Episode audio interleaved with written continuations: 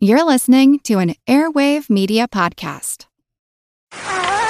You're now tuned into the Pod Awful channel. Pod Awful. Bi-Quarterly Women's Social Club. Dazed and Convicted. Pool Party Radio. Showcase. The Devil's Advocate. The Projection Booth. Awful Flicks. PodAwful dot net. PodAwful.net. Are you receiving me? Looks like this is a place to be. Brats here of all ages. Where's uh, Priscilla? I think she's waiting for the Kingston Treaty.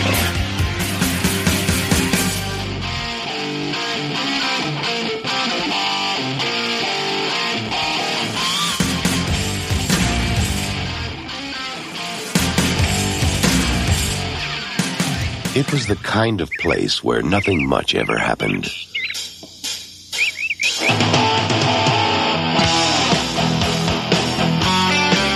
The nightmare of every parent in town has just arrived. The disciples of the devil are invading our town and threatening to steal our children away from us. Turn up the power, turn up the lights. We're on a mission and we rock all night. Now here comes the biggest thing to hit Mill Basin ever, and they try to stop it. They don't understand what a great honor this is. They didn't have to pick Mill Basin for their first concert. Suppose there's any real harm to them.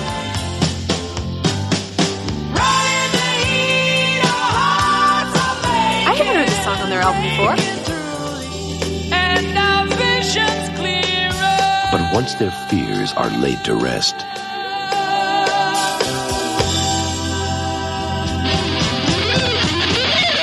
the stage is set, the message given. The virus of evil turned loose. It's about to come together.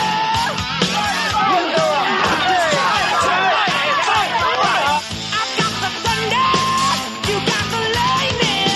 We got the power to win the fight. We are the rulers of tomorrow. Hmm. You really do know how to take care of your old stepdad, don't you? Yes, I do.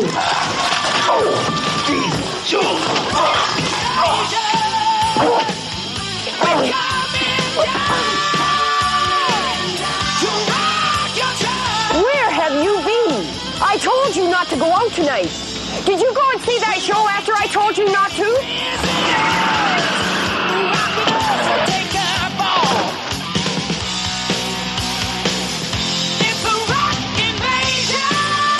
I love you, Dad.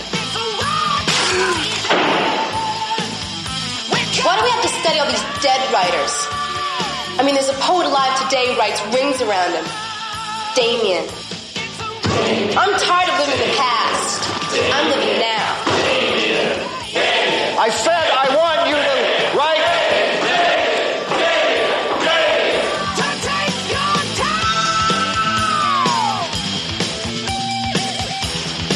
brought you a present.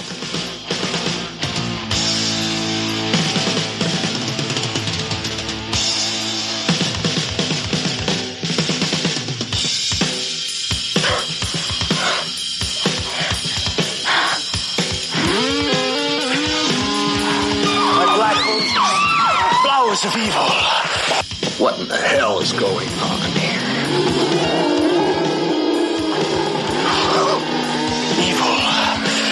The flowers will ignite the flame of death.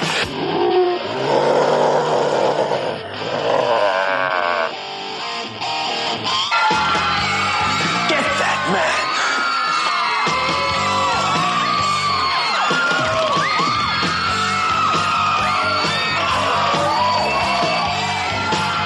What you do with my kids, you son of a bitch? Your kids. You had your chance. Now they're mine.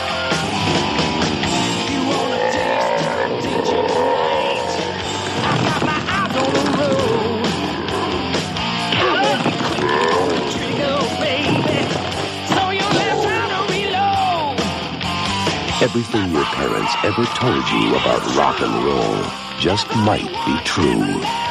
Black Roses, the hottest band this side of hell. Black Roses.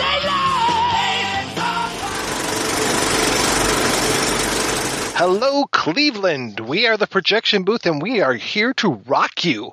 I'm your host, Mike White. On guitar, Mr. Rob St. Mary. And you know, if you play this podcast backwards, you can hear our message of praise to the Dark Lord. And the man with the magic fingers, Mike McBeardo McPadden, author of Heavy Metal Movies. Greetings. This week we are looking at the 1988 film Black Roses from John Fasano. The film tells the tale of a heavy metal group of rockers who come to a small town only to seduce the innocent with metal music and satanic rituals. The youth start wearing black t-shirts, talking back to their parents, and turning into demons. Will the power of the high school's English teacher, Mr. Morehouse, and transcendental poetry turn the tide to stem the Satanist reign? I bet you can guess. As for our guest, Mr. McBeardo, when did you first see Black Roses, and what was your initial impression, sir? I first saw Black Roses in 1988 when it came out on video. Uh, at I believe I rented it from Vinny's Video on Avenue J in Brooklyn, where I grew up, and I was uh, attracted, of course, by the legendary, still unique raised cover which is like so impossible to describe to people. But it was like a relief map, like where they show like, you know, oh, there's the Rocky Mountains and I can touch it with my fingers. This was black roses wrapped around the neck of a guitar that actually leapt off the page, this little plastic sculpture that was on top of the cardboard VHS box. The VHS box is the first thing I think of when I think of this oh, movie Oh. because I worked at a blockbuster and yeah, walking by the horror section and seeing that video cover, you knew you were in for something special when you rented that. I saw this like two weeks ago at about two thirty in the morning when I couldn't sleep, and uh, I had no idea what I was getting myself into. I guess maybe I had a bout of insomnia or something. I just couldn't sleep, and I got up and I'm like, I got to watch this movie for the show. And I knew that it was a heavy metal movie from the '80s, but I had no idea what I was getting into. And I think um, watching it at two thirty in the morning is probably the best time uh, for me yeah, there's a lot going on in here, and I can't wait to really talk about it because there's a lot of bizarreness. See, I think if you had seen, if you had held and caressed the video box, you would have had an idea of what you were getting into. You know, that video box kind of reminds me of how Mike and I uh, waxed rhapsodic on Frankenhooker about the "Want a Date" uh, button Oh, yes. was on the Frankenhooker box. Want a date? Yeah, there were only a handful of those kind of special boxes at the video store, so each one of them really stood out well. You know, like the the ones I think there was like a mirror mirror Oh, VHS right. where you could yeah. you see your reflection slightly, and they're of, very yeah, warped. yeah, Yeah, yeah. kind of. Yeah. Yeah, it was like it's funny the way that they would try to take some of the ideas that they could do on like a, a standee for the theater and shrink it down to you know that that VHS size. If I was a better man, I would be able to tell you the exact dimensions of a VHS tape like that. But unfortunately, I can't just rattle that off. So shame on me. Well, I remember the video box, and then I have heard about this movie for a long time. Our friends over at Outside the Cinema always talk about this film, and they just recently did a audio commentary for it. I Oh, think cool. just a few weeks before we recorded this, and they went through and they even have a video up on YouTube. At least today they do, and I'm hoping that they will when we post this episode because I'll post it with the episode of those guys picture in picture watching Black Roses and commenting on it throughout the entire film. Years ago, I remember Bill constantly, you know, doing the Black! And then I had not watched it, you know, even though I knew of the video box and everything, and I didn't realize I was watching an earlier John Fasano film just last year when uh, Joe from the Daily Grindhouse podcast stopped by my house and we watched uh, Rock and Roll Nightmare together, and that was my first Thor film, so I was very happy to take that in, and not knowing what that one was about, I was kind of afraid that Black Roses would be more of the same of that, and I was glad that it is kind of like a quantum leap between the two films. Well, I mean, it's it's kind of fascinating that uh, John Fasano, in like three years 86, 87, 88, created these three cornerstone heavy metal movies, and each one is, as you said, a quantum leap forward over the other. He begins with Zombie Nightmare, with Thor, uh, in the very un-Thor like character. He's kind of like an, an amateur softball star. Somehow they got Adam West to wander in and out of that film. And then there's Rock and Roll Nightmare, changing the first word of the title to a compound word. And that is a big leap forward because at least they're like hand puppets and flying uh, stupid octopi that get thrown at each other. And then Black Roses, which is really like a real movie. I wish he had kept going. And they leave Black Roses open for a oh, sequel. You know, not not to get into spoiler territory right away here. And I know we will be getting into a lot of spoilers. So people listening at home, please go out and pick up Black Roses. The DVD it looks better than this movie really has a right to look. I mean, it's not one of those movies that really should only be seen on VHS, but I think having that video box and bringing it home from the video store for you, Mike, was probably quite a, a great experience. You know, different than putting in the DVD and seeing this pristine version that we get these days. Yeah, I mean, you have to remember, I'm 45, so you know, this VHS nostalgia that goes on now. To me, that era was bittersweet because I started going to, you know, I started seeing these films in the theater. Um, I started going to high school in Manhattan uh, when, in 1982, and I was two blocks away from 42nd Street. So I would just, uh, or uh, two train stops. So I was always hanging out. And this was a time where, yes, a 14 year old white kid weirdly could just walk in and out of the theaters on 42nd Street and nobody batted a crack pipe. You know, and I really love the theater experience of this. By 1988, it really had shifted. And uh, I had come to accept that this was the new 42nd Street, the video store. And Black Roses was a, a great surprise. I'm not a big horror comedy guy. And I, I really uh, think like the late 80s is kind of where it turned for me. But Black Roses works. Uh, it's it's very funny, and I think the parts that are funny, like um, you know the big pussy stuff, which we'll get to, you know, are intentional and they're witty. But it it never kind of teeters over into Troma like parody. You know, they play it straight, which I appreciated, and it's you know it's off the wall. It's really hilarious, and uh, I love it. I didn't really pick up on the comedy too much, uh, to be honest. I think watching this with a group, especially a group with more beer cans than there are people, would probably help this out quite a bit. Yeah. Let's get into the plot a little bit. I touch on it a little bit up top, but well, the movie begins with a very interesting scene where we've got uh, a group of demons basically performing this concert, and this guy outside the door, this older white guy trying to get in and everything, finally opening up this door and all of these uh, for lack of a better term rock and roll zombies kind of come Right. streaming out of the the theater and then move ahead or something to another part of the world and we've got this small town, small Canadian town from the accents and the amount of denim that's going on in this town, small Canadian town where Black Roses Black Roses!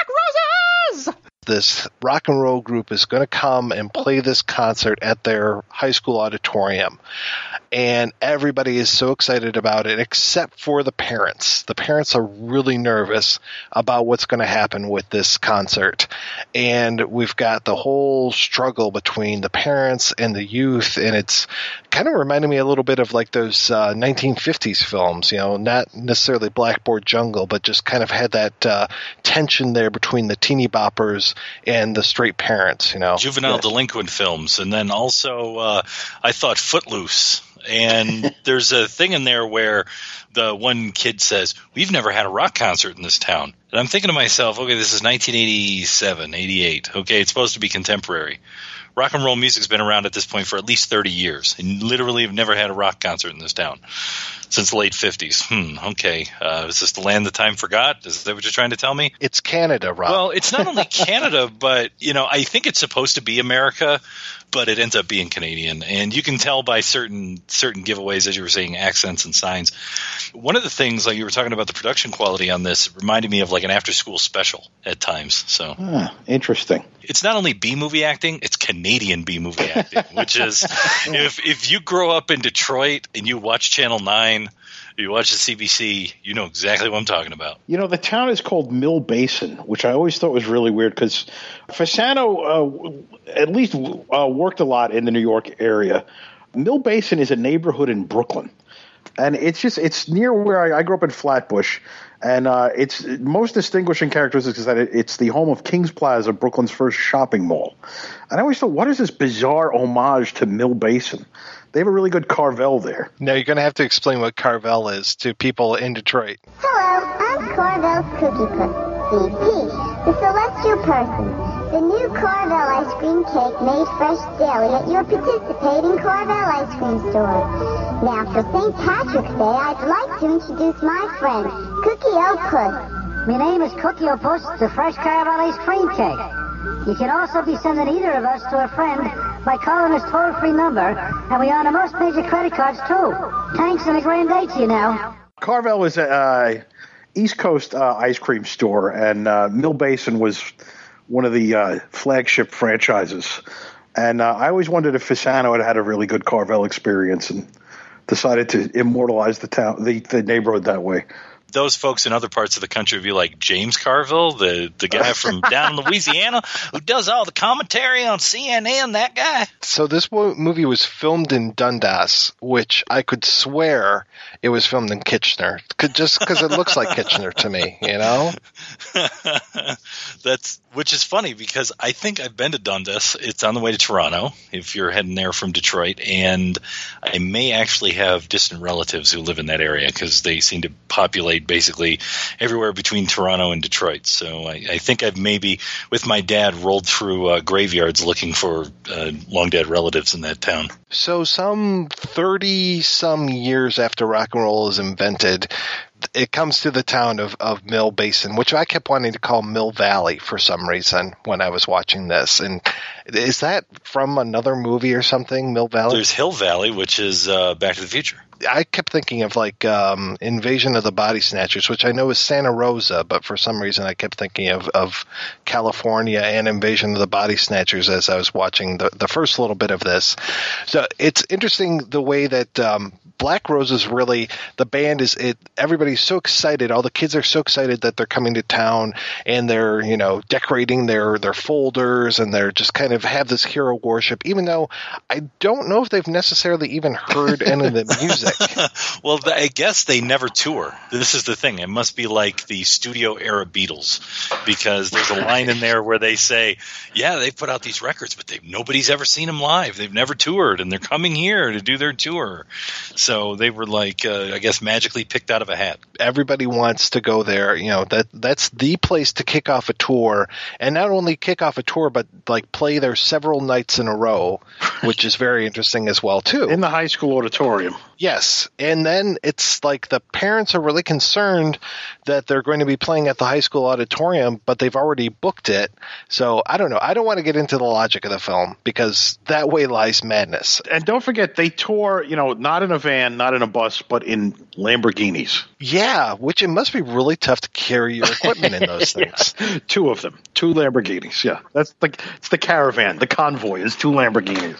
Like two Lamborghinis and five guys. But you know, they're just not metal enough because those Lamborghinis should be rolling down the street with a woman in a bikini sort of laying across the hood. Because isn't that what every Lamborghini comes with? Yeah. Tawny Kitaen Exactly. kind of thing. Exactly. We're a good people here in Mill Basin. We are a church going people and we are a law abiding people. Our police don't have to carry guns like they do in the big cities. And our children grow up to be fine young citizens we can be proud of. Because we have had no corrupting influences here to speak of. They basically have duped the town of Mill Basin because they come in and they start playing this very kind of, I don't know, it, it kind of reminded me of some of the slower Journey songs, you know, and, and they're they're doing this while the parents, while the PTA and everybody are sitting out in the auditorium, and literally as soon as the last guy closes the door, Ellen, are you satisfied? Well, they are awfully loud, but uh, the children do seem to be enjoying themselves. I don't suppose there's any real harm to them. then all hell breaks loose and it's time to start worshiping Satan in the auditorium. and it's really like a campaign. Like it takes them several shows to really start to get the teens of Mill Basin involved with this whole idea of uh, Satanism, even though like it's not really overt, you know, other than like towards the end where we see some pentagrams and stuff. Otherwise, it's like there's just some weird shit going on, like people turning into like fleshy zombie kind of things in the audience, which I wasn't sure if they turned back or not, or what was going on, or if maybe they were like the non-believers and they got turned into this stuff. But really, it's the, the stuff that happens outside of the auditorium that I find the most interesting because all of a sudden the teens start really dressing differently and acting very they're antisocial and everything which was uh, pretty great to see that transformation Julie, what do you think Emerson's getting at here? Emerson? Ralph Waldo Emerson. That song that they start is, you know, it is a classic 80s power ballad, and it's called My Hometown. And then once the old folks uh, skedaddle, that song they that they begin to seduce to the dark side the youth with is called Rock Invasion. So I mean, they literally launch a rock invasion by singing Rock Invasion. And you're right, it does take a while. It's it's a sustained campaign. I, I'm not sure what the meaning of that song is. Can you explain what? what uh, I, I, is, is there subtext involved? I, I I'm not sure. Uh, the first time I watched this movie a couple weeks ago, I had a hard time keeping a lot of the people straight as far as the the male teens, let me put it this way, are somewhat distinguished looking. We've got, you know, the, the main male teen that we're kind of following around who just is very, very white toast, you know, very white mm-hmm. bread. I want to paint this town red. And we've got the guy who's like more the bodybuilder with the earring, and I really only remember him from the scene with with Vinny Pastore. And then the girls, I just, I guess maybe because the girls transform as they're going through, but they all kind of transform into what looks like the same girl to me. So I had a real hard time keeping the girls straight. And then I had a hard time with the older white men too, because everybody seemed to be wearing that kind of porno mustache at this point too. yeah. Yeah. yeah. The teacher, I wrote that down. I go, uh, porn actor, lit teacher. And then the other thing is the kids all seem to be just maybe two years younger than the porn lit teacher. It just Yeah. like the kids don't seem to be teenagers. They are all in their probably mid to late twenties. Yeah, if, if a day, yeah. I, uh, you know, I always enjoy an old teenager in a movie. They really stand out in Black Roses. That's what I thought was funny. Is there's this scene where the one girl in class starts to seduce the teacher, right? And you get this whole thing where it's like, I've never done this before, and it's like, really? Like, are you kidding me? Like, come on. She never did that while she was not going to any rock and roll shows. There's like the principal or ma- no, it's the mayor's wife, right? Who like starts this whole thing about I'm always interested in your little students and their little books and their little essays. Oh, and especially your little teacher's pet. Leave Julie out of this. Oh, so you knew exactly who I meant. what is her problem, man? It's like starts laying into him about like how dumb high school is, and I'm like, you were probably just in high school like a year before, because you look that old. You see, because she was old looking. Okay, never mind. Well, the other thing about the teacher is he's got like this girlfriend, right? And I guess, and I, I couldn't tell all the women apart. they all look the same. and- and they kind of argue, and there's this one scene where he gets like fed up and he goes home. And this is where the film lost me on rooting for this teacher. Is okay, he's a single guy, and he goes and gets a beer and he pours it into a glass. I'm like, really? A pissed off single guy drinking beer out of a glass. Now, it's not like he had a keg in his house and he needed the glass. No, he just cracks open the can and pours himself a glass. I'm like, no. No single man, no single straight man would ever do that in a fit of rage. So I'm just saying the uh, the, the teacher totally lost me at that point. I couldn't really believe how much I was enjoying this movie as as, as I was watching it though.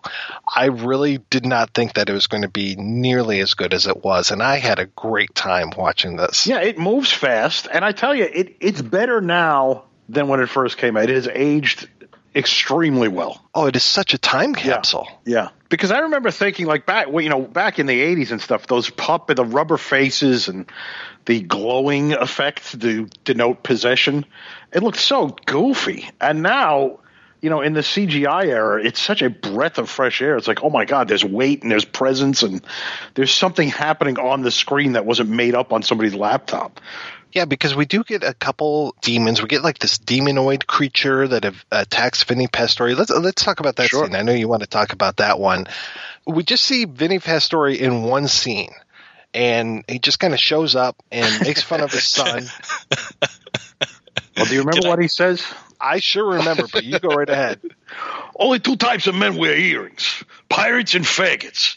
And I don't see no ship in our driveway. Which once again completely throws me off because, like I said, Canadian B movie acting, and somehow Goomba Dad is in the middle of like, you know, a suburban Toronto. Somehow I don't know. What the how the hell did he show up here? Witness protection program.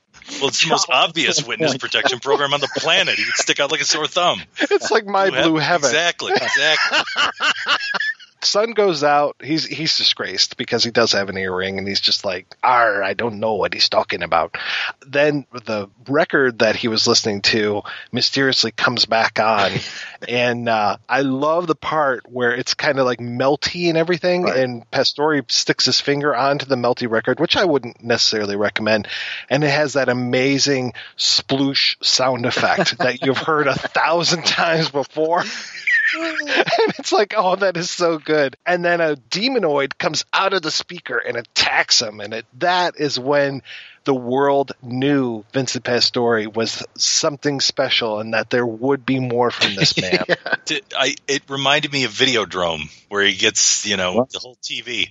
I was like, it's Radiodrome. It's amazing, and it's eating one of the Sopranos. It's it's crazy. And he's doing that whole like holding on to the creature while he's like you know shifting back and forth. It reminded me of like when Frank Drebin throws that towel at one of the, you know the bad guys, and the guys Yeah, yeah, escape. Yeah. So we've got that demon, which really reminded me when that came up. I mean, because that's one of the first demons that we see in the film, other than the the opening, which I had a hard time the first time I watched this, kind of connecting the opening to the rest of the film. I was like, was this a flashback? Is this what's going to happen? You know, is it, did J.J. Abrams write this film, and this is going to be the beginning of the third act because that's how he always writes his scripts, or what is this going to be? And when we see that little demon come out of the speaker, I was like, oh man, this is rock and roll nightmare all over again. Right. So I was so happy when the next demon kind of shows up and it's much more fully formed and it that one the one that the the girl turns into with the long skinny neck really reminded me a lot of henrietta from um, evil dead 2 sure you know yeah I'll swallow your soul. I'll swallow your soul. I'll swallow your soul. swallow this. To your point, Mike, it looks great, you know, compared to what we've seen with these shitty CGI creatures these days. Yeah, which is just looking at nothing. And there's definitely a danger, even though the creature's neck is only about like pencil width kind of thing.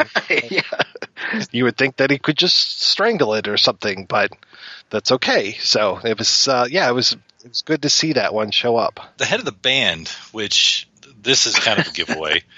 The, the, the head of the band, his name is Damien. So, I Damien, mean, that's yes. an obvious uh, Omen reference. And, you know, I, I had a friend when I was a kid, his name was Damon, but everyone called him Damien because they saw the Omen. So, Look at me, Damien. It's all for you. Has there ever been a nice person named Damien? Uh, Damien Quinn, a kid I went to Our Lady Help of Christians Grammar School with. All right, good. I'm glad there's at least one. But yeah, Damien. I mean, the, the silliest name ever, I think, is um, in the movie Angel Heart. Uh, Robert De Niro's character, you know, with the uh, you know the very elegant man of wealth and taste with the sharp fingernails, is named Lou Cipher. And at the end, Mickey Rourke is like, "Oh my God, Lou Cipher!"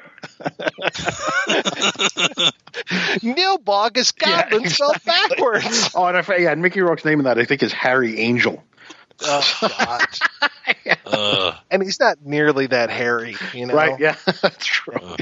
one of the things that I find interesting with him is that he's like, "Oh yeah, we're just a regular band," and he's like having this conversation with his teacher or you know, with PTA member or whatever. And then in the end, kind of reminds me of this kind of Bill Hicks skit that uh, is pretty solid when he was talking about the satanic panic of the 80s and Judas Priest and the whole idea that, you know, why would a band want to kill off its fans? What are these guys in the band doing? I'm fucking sick of it. I am fucking sick of it. I'm sick of the touring. I'm sick of making $400,000 a fucking night. I'm sick of the free drugs, the free booze, and the groupies blowing me dawn to fucking dust.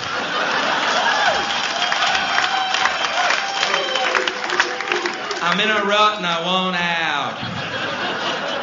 We got all those concerts coming up. I know it sucks. Unless. Ian, Nigel, come here. I just had a fucking idea, man. What if, Ian, what if, let's just say, what if. Open your mind real wide now. What if we kill the fucking audience? Could I go back to my day job? I could sell shoes again. Just doesn't make a lot of sense when you talk it through. And that's kind of the thing that I get with him somewhat is, you know, I can't tell if he just wants to turn them all into demons or if he actually just wants to kill them all off. I'm thinking from the beginning part that they want to turn them into demons, but then from the, the ones that turn into kind of the fleshy skeletons, I'm not really sure because they don't look like they're going to be doing too much after that. no, they just kind of look surprised. Very surprised Yeah. to have been turned Like into permanently these. surprised, yeah. yeah, Zoinks! Yeah. yeah. and then I mean, just uh, the, the the cameo in the band, and I think he might have one line is uh, Carmine Appice, who's a, d- a drummer, and uh, probably best known to he was in Vanilla Fudge and Cactus, and he was with Ozzy, and this was probably right around the time he was with Ozzy, and um, it's just uh, it, he just looking at him made me bust out laughing. I just I couldn't help it. Do you know he also uh, co-wrote "Do You Think I'm Sexy," the Rod Stewart disco hit, and uh, yeah, he was actually the uh, soundtrack coordinator. And uh, Lizzie Borden does most of the songs, but uh, yeah, he took it seriously. I uh, I think he did a good job. And it's weird because the rest of the band, you begin with Damien, who he looks like a schmuckier version of Adam Curry from MTV, to the point that it's like they it really looks like they were like, we need an Adam Curry type. No, we need an exact Adam Curry type. And uh, so they get him, and then you know it's these kind of party store version of uh, heavy metal rockers, and then there's like big burly Carmine Appice in the middle of all this, just pounding them out, pounding on the skins with his mustache. Another great, great porno mustache in the film. I wrote down that the town should be called Mulletville because there are so many of them in here. Yeah. And then Mullet also, Basin. Yes, Mullet Basin, and then also the feathered hair, especially the teacher's ex girlfriend.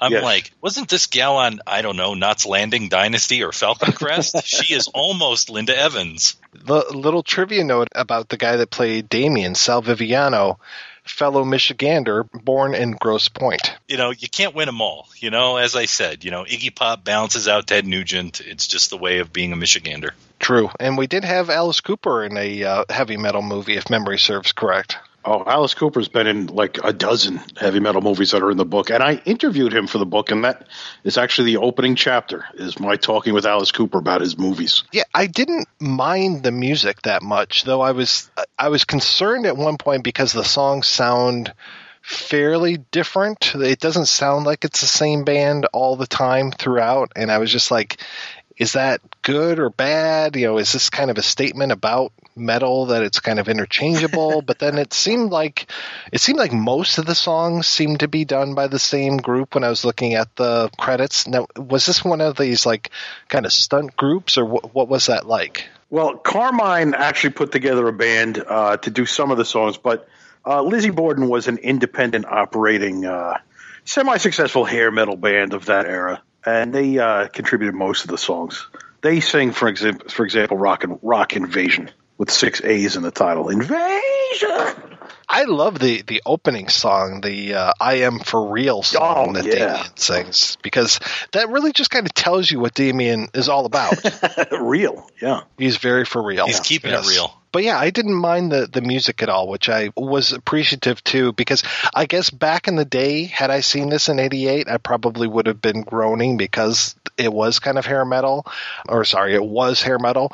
But now I kind of have like a little bit of a soft spot in my heart. Now I can listen to like Poison, still not Motley Crue, but I can listen to some Poison and, and enjoy some of the songs, if only for like the kitsch value. That's all I can enjoy them on is the kitsch value level. I can't enjoy them at all because I grew up with this stuff, and it was like a battle between this and when um, the Seattle bands came out, and how all that kind of killed hair metal dead. And I was more than happy to watch it go away. Yeah, I remember like 1988 hanging out over at Andy Feudner's house, watching MTV for hours and hours, and just all the shit that was on. And so much of it was like when Appetite for Destruction first came out, and you've got GNR and Bon Jovi and Ratt and all these guys just competing for airtime. And it was just like, shoot me now. Why? you know but the only good thing was that you had like yo mtv raps would show up and then it's like okay finally something different. And that was the thing was there was nothing different. Everything just seemed to be cut from the same cloth. And now i can like i said i can kind of go back to some of those and enjoy them a lot of them i'm enjoying them by making fun of them still all these years later but there is that kind of nostalgia thing for me I was never a fan of pop metal, but I always liked, which ran at the same time under it, like thrash stuff. So it was like Metallica and Anthrax and Slayer and and all of that stuff. That I liked. But I didn't like the guys with the hairspray and the makeup and trying to rip off the New York Dolls and put it into a, I guess a a poppy context and all their videos, like I said, with girls uh, laying on the Lamborghini hood and stuff like that. It just didn't do anything for me. I don't know what changed, but at some point, Metallica kind of got adopted by the locals around here, and like especially the the football team, they'd be like, "I listen to Metallica before I pump up before a game," and it was just like all indie cred that Metallica had just went right down the toilet. it was just like, "Okay, you guys are really into this, huh? Yeah, fuck yeah, Enter Sandman, woo!" You know, it's like, oh.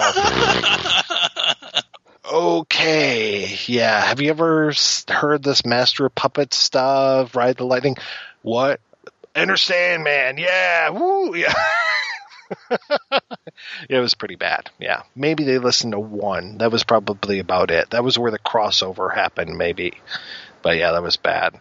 But anyway, back to our film. Really, not a whole lot of stuff happens in this movie, even though, to your point, Mike, it moves quickly there's not a lot of fat on it, but there are a lot of times where it feels like nothing is happening, even though we're getting quite a few scenes of stuff. It's mostly the the teens kind of, you know, the I, I have to say my favorite part of the film is I uh, was sorry to hear about your father, Janie. What did he die of? Heart attack. Mother found him dead in the den this morning, about 3 a.m. And she got home from Bridge Club. She felt terrible. Well, I can imagine. She lost. Now, now, Janie, it's only natural that we try to suppress our grief when a parent dies.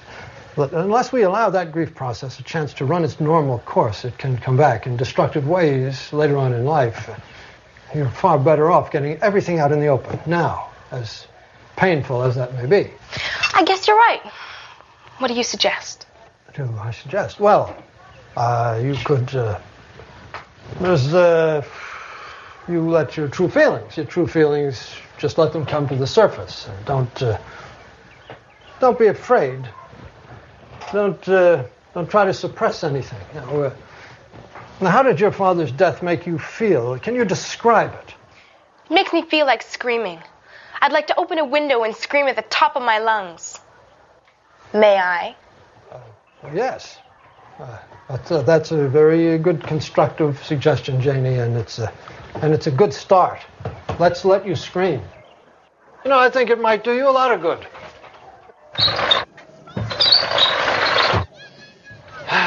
You know, I often thought of using screaming in my therapy, in my work.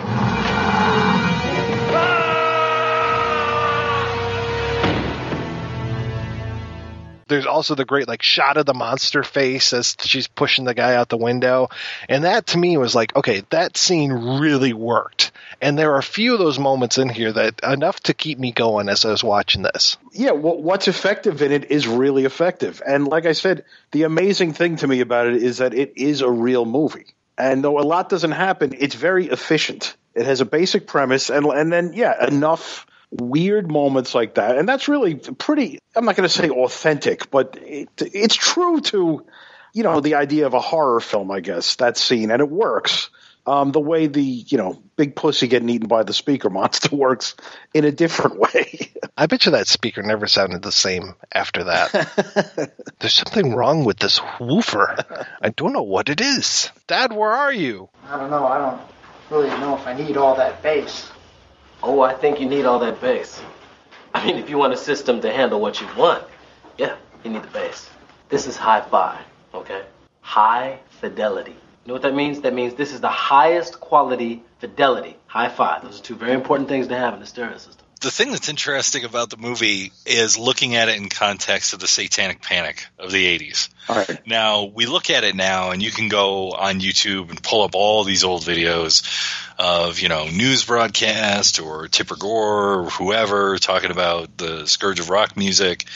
And it's just fascinating to watch this against that because, in a lot of ways, it almost seems like a satire. It almost seems like everything that the PMRC parents, the people that gave you those lovely parental advisory stickers on the records so you knew which records to buy, would absolutely be afraid of. And that's part of another part of the charm of the film, I think, is that it seems like they were smart enough to go, yeah, here's all the stuff that they're worried about. So let's kind of put all that together in a in a film and then give them Canadian accents. to me, it's in keeping with the Twilight Zone uh, tradition, which is that the paranoid guy is right. He's always right. Like the worst thing, you know, the famous uh, Twilight Zone, the monsters are due on Maple Street, where the neighbors turn against each other when rumor of an alien invasion takes flight in this suburban neighborhood.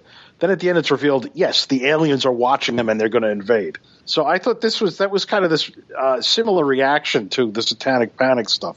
It was like, yeah, it's true, it's real. Here it is. And that evil is not vanquished. I thought was a nice little touch at the end too, which again kind of threw me because I that opening where I'm just like, okay, what's what's going on? And then we go to you know the Mill Basin stuff, and I was like, okay, is was that a flashback? Is that what's happening coming up? Because it was just so out of context and everything. We go through the entire film. We get this big fight between good and evil at the end. You know, evil is what I think is is vanquished, and then it's like what six months later kind of thing. And there's a news report about how this band Black Roses is going to be playing again, and they have a picture of Damien on the TV screen. It's just like, oh.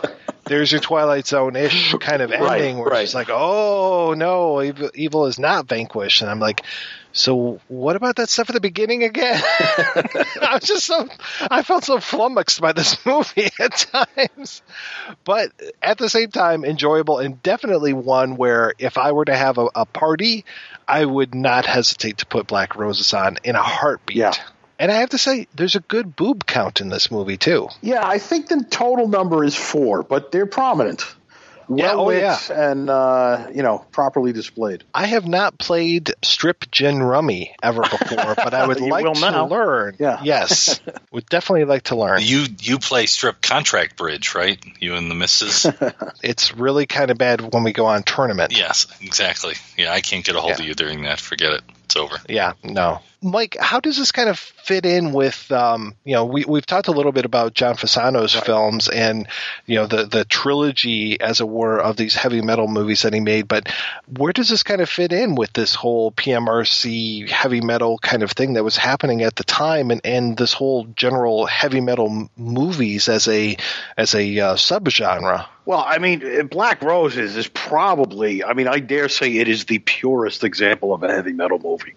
Because, I mean, it's just, it's inseparable from the music, from the moment, from the, you know, 1988 is probably pop culture, you know, the dominant moment for heavy metal and pop culture because of the MTV stuff and because of the Satanic Panic and the Geraldo Rivera special, which was that Halloween, where uh, Oh, he God. did the uh, Satan is Coming with uh, special guest King Diamond and Ozzy Osbourne. So I mean, it's it's it's it's just there because it's about heavy metal music. It contains heavy metal music. Uh, you have Carmine Appice, who is a great heavy metal musician. That's in it. Everything is there. Like I said, it may be the purest example in the book of what a heavy metal movie is. Now, the larger definition for the book, because it is you know, I, I set out to write 666 reviews of the most metal movies, and we we ended up with like 1,300 or something. And uh, holy cow! Yes, it's been every day for three and a half years. So Oh. the final count in the book is like 900. So we have 400 for volume two in the can. So it's basically, you know, any movie with metal music, about metal music, concert films, documentaries, but then stuff that conveys or has inspired specific metal songs. Iron Maiden has 50 songs based on movies. Or just aesthetics, like the metal mindset and look and basically, you know, van art of the 1970s. So that would be, you know, Conan the Barbarian and all those ripoffs, Mad Max and all those ripoffs. Just kind of anything that has it been embraced by heavy metal or inspired heavy metal. Did you say that Iron Maiden has 50 songs based on movies? Yeah, from the first album onward. Yeah, from Phantom of the Opera to uh, The Wicker Man, The Loneliness of the Long Distance Runner, which is a stark British dr- uh, uh, boarding school drama. they have a very stark British song about that. Wow, I never would have thought that, but that is crazy. Because when I think of them, I think of like Rhyme of the Ancient Mariner. Right. There's a lot of classic literature in there. Yeah, I mean, when you talk about something like the Trooper, you know, Alfred Lord Tennyson's The Charge of the Light Brigade, uh, Coleridge, you know, Rhyme of the Ancient Mariner, things like that. I mean, they were one of the few bands that I could think of that actually were literate and would go read poetry from the 17, 1800s. But then you know the video for the uh, the Trooper uses footage from the silent film version of Charge of the Light Brigade. So even then, it's tied up cinematically always. Well, I always thought the nice thing with going back to Metallica was this whole idea of the, you know, the one video using Right. Johnny Got His Gun, you know, or Johnny Get Your Gun.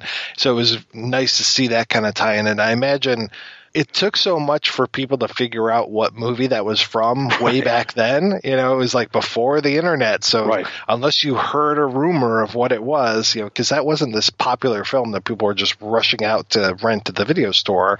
But it was nice that this film got a little bit of play because of that video. And I, it's interesting to go back and watch the movie now and try not to think of one as you're watching him banging his head doing the Morse code and everything. Right. Oh, yeah. So, and even hearing the lyrics, you know, hearing the dialogue from the movie as you're listening to the song, it's kind of in, impossible to separate those two. I had that experience last night. I was driving in the car and Layla came on, and to me, it's just that end montage of Goodfellas. I mean, I just I see Joe Pesci getting shot as soon as I hear the piano start up and the blood pumping out of his head and everything. So I always think of the guy in the garbage can just kind of floating through. And as that piano part is playing, I'm always thinking of that line about Carmine being frozen so solid it took three days to unfold and do the autopsy. That's another one that is, uh, you know, but Scorsese is great for that kind of stuff. yeah.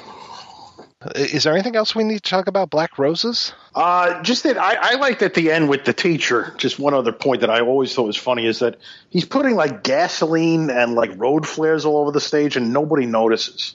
And I mean, he's doing like a full wily coyote setup in plain view of the you know sock hop kids who are mesmerized. Oh yeah, they have to be really into that. I mean, to not notice him, to not smell the gasoline. Either that or they think it's like the best pyrotechnics show ever. It is definitely of its time, and if you are, um, if if you want to watch something for kitsch value, this is one of those that I think for kitsch value is really really fun to watch.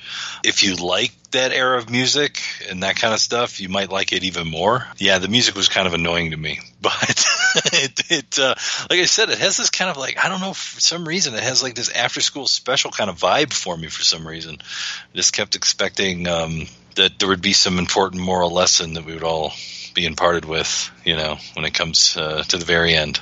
You know, not to cheat on uh, test or something. Rob, as you're watching this at like two in the morning, having insomnia and checking this out, did it keep your interest all the way through? Yeah, it kept my interest um, just because I had no idea what was going to happen next. Um, I was sort of mesmerized like the kids at the end.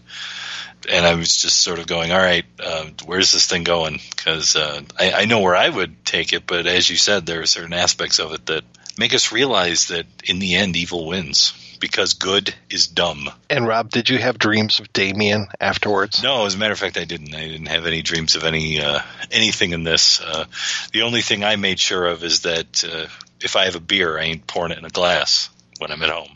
So there you go. Okay, we're going to take a break and play an interview with the director of Black Roses, John Fasano, after these important messages. You love midnight movies, don't you? but can you handle midnight movies 24 hours a day? Your death will be indescribable. Find out on Black Flag TV. Ah, the first viral television on the web. Black Flag TV is entirely dedicated to haunting horror, science fiction, and cult movies. Broadcasting live 24 hours a day, obscure independent movies and classic horror. Make Black Flag TV your sanctuary for the horror genre. They're coming to get you, Barbara. Visit us now, Everyone wants to spice things up in the bedroom. Here's an offer you won't want to miss. Listeners of the Projection Booth podcast can enjoy 50% off just about any one item at adamandeve.com when you use the promotion code BOOTH. You also get free shipping and three free adult DVDs. Once again, that promotional code is BOOTH. That's B-O-O-T-H. Visit adamandeve.com today.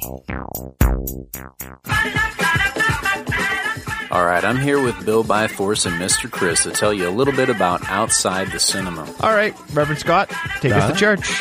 Uh, what can we expect to find from a typical show? Two hours of just random blabber.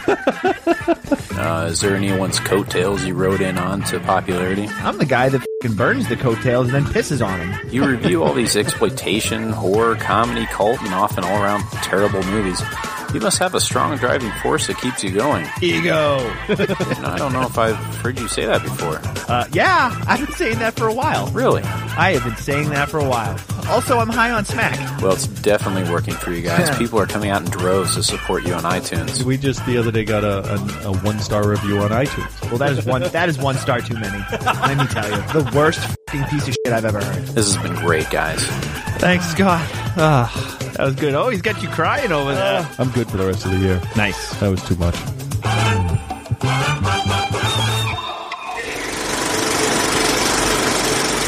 John Fasano, you've got credits uh, just about everywhere across the board editing, second unit director, camera and electrical department. What was your first love? How did you kind of get into Hollywood?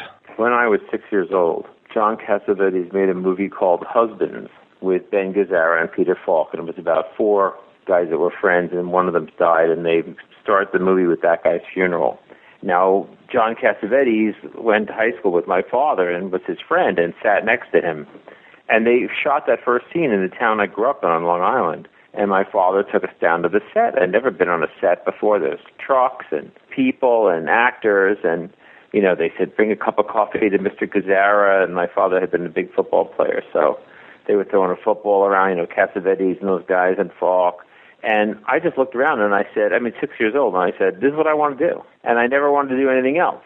So if I was in, you know, went home, you know, I, I had seen the Seventh Voyage of Sinbad or Jason the Argonaut, so I knew there was animation, right? And I said, I'm going to be Ray Harryhausen. I'm going to make my own, you know, monster movies. I started making them in my backyard with clay monsters. And, you know, like if I was in junior high school and had to do a report, I'd make a film. You know, if I was in high school and I had to do a project, I made a film. So I never looked back on that. And of course, I went to college and majored in law.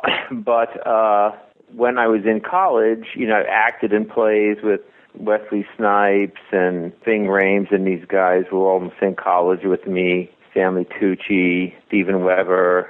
So we all went to college together at State University of New York at Purchase. And Nick Gomez, the great, you know, direct, used to direct Dexter when it was on. And um, so I was always acting and keeping my hand in it and waiting for the time when I could get into the film business. And I was very, very lucky that when I graduated from college, it was like the the death throes of the Grindhouse movie because in New York there were these pornographers who had all the equipment to make a movie, but didn't pay to make a movie in on film on 35 millimeter film to make a pornographic movie because you wouldn't get your money back. Guys were shooting them on video for ten thousand dollars, and so the idea of spending you know like two hundred and fifty thousand dollars to shoot a porno up against the guy that was spending ten. I mean, man, you were just effed. So all those guys started making movies, horror movies, because they figured a horror movie was like a porn. You know, every six minutes somebody had to die, and you know. And I just happened to be out of college, and in New York, when the first guy said, you know, can you help us with this? Uh, do you know anyone that can help us with this script? Because what I was doing is I was doing the movie posters because I could draw and paint. I was doing the movie posters and the ad campaigns for these grindhouse movies like Tenement and uh, The Oracle, right? And so the people making those movies they said, "Well, we have a script, but the, the distributor says the script isn't any good." And I said, "Well, I can write a script." I rewrote Blood Sisters, and then I was in it. That was with Roberta Findlay, who had done her husband had done the Snuff movie, you know. And then Jack Bravman, who was another producer, he heard what I did for them, and he said, "Will you write and direct a whole movie for me about zombies? I want to do a zombie movie." So I did Zombie Nightmare for him. And then, you know, Shapiro, uh, Lenny Shapiro came out from uh, California, and he said to uh, these guys, he said, "I want to make a movie for a hundred thousand dollars." I'll put up 50, you put up 50, and we'll split the net 50-50. And the guys from Real Time said, no, no, we'll split the gross 50-50. And they said, no, the net. So they said, screw that. So I called them up in their hotel room because I'd been in there doing like an ad campaign because I figured, well, I was going to, you know, write it, make the monsters in my basement, you know, storyboard it all out, and that was Rock and Roll Nightmare. So they gave me fifty thousand dollars and I shot the whole thing for fifty three thousand. Like I said, you give me fifty and I'll put up fifty. But I figured I'll just make it for their fifty. So I so I made it for their fifty, and then in post I needed another three thousand dollars. So Rock and Roll Nightmare cost fifty three thousand dollars, and they made like five hundred thousand dollars in sales on it. And then they came back and they said we're going to give you four hundred thousand dollars, and that was Black Roses. Now this is all you know. I'm living in New York and driving up to Toronto to make these movies, and the producers are in L.A and uh, Black Roses, I was like five hundred thousand, four hundred thousand dollars. I thought they were giving me like a the budget of the new Godzilla movie. You know, I was like, I could have scenes. You know, I could have scenes in different. And I could rent restaurants and not just have to build them in the corner of the set.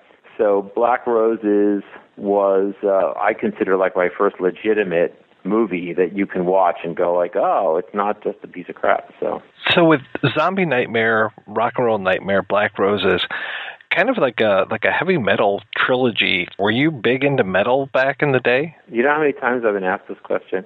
Here's the deal. I liked ACDC when I was in college, right? I liked Angus and ACDC. I really didn't have any, you know, I grew up on Long Island, so we liked Billy Joel and we liked Bruce Springsteen. And the only metal that we heard really was uh, ACDC.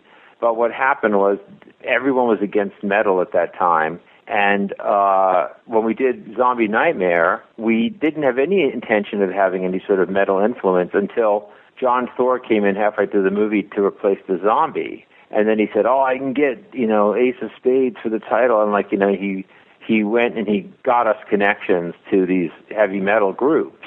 And then when we you know, and that led into Black Roses, which is about a heavy metal band that's from hell because you know back then Al Gore's wife Tipper Gore. People forget it was like Al Gore that was our vice president, you know, under Clinton. His wife and him were trying to shut down rock music. They were they are the ones that said that heavy metal was the music of the devil, and if kids listened to it, they'd commit suicide. Some kids had committed suicide while listening to some crappy heavy metal.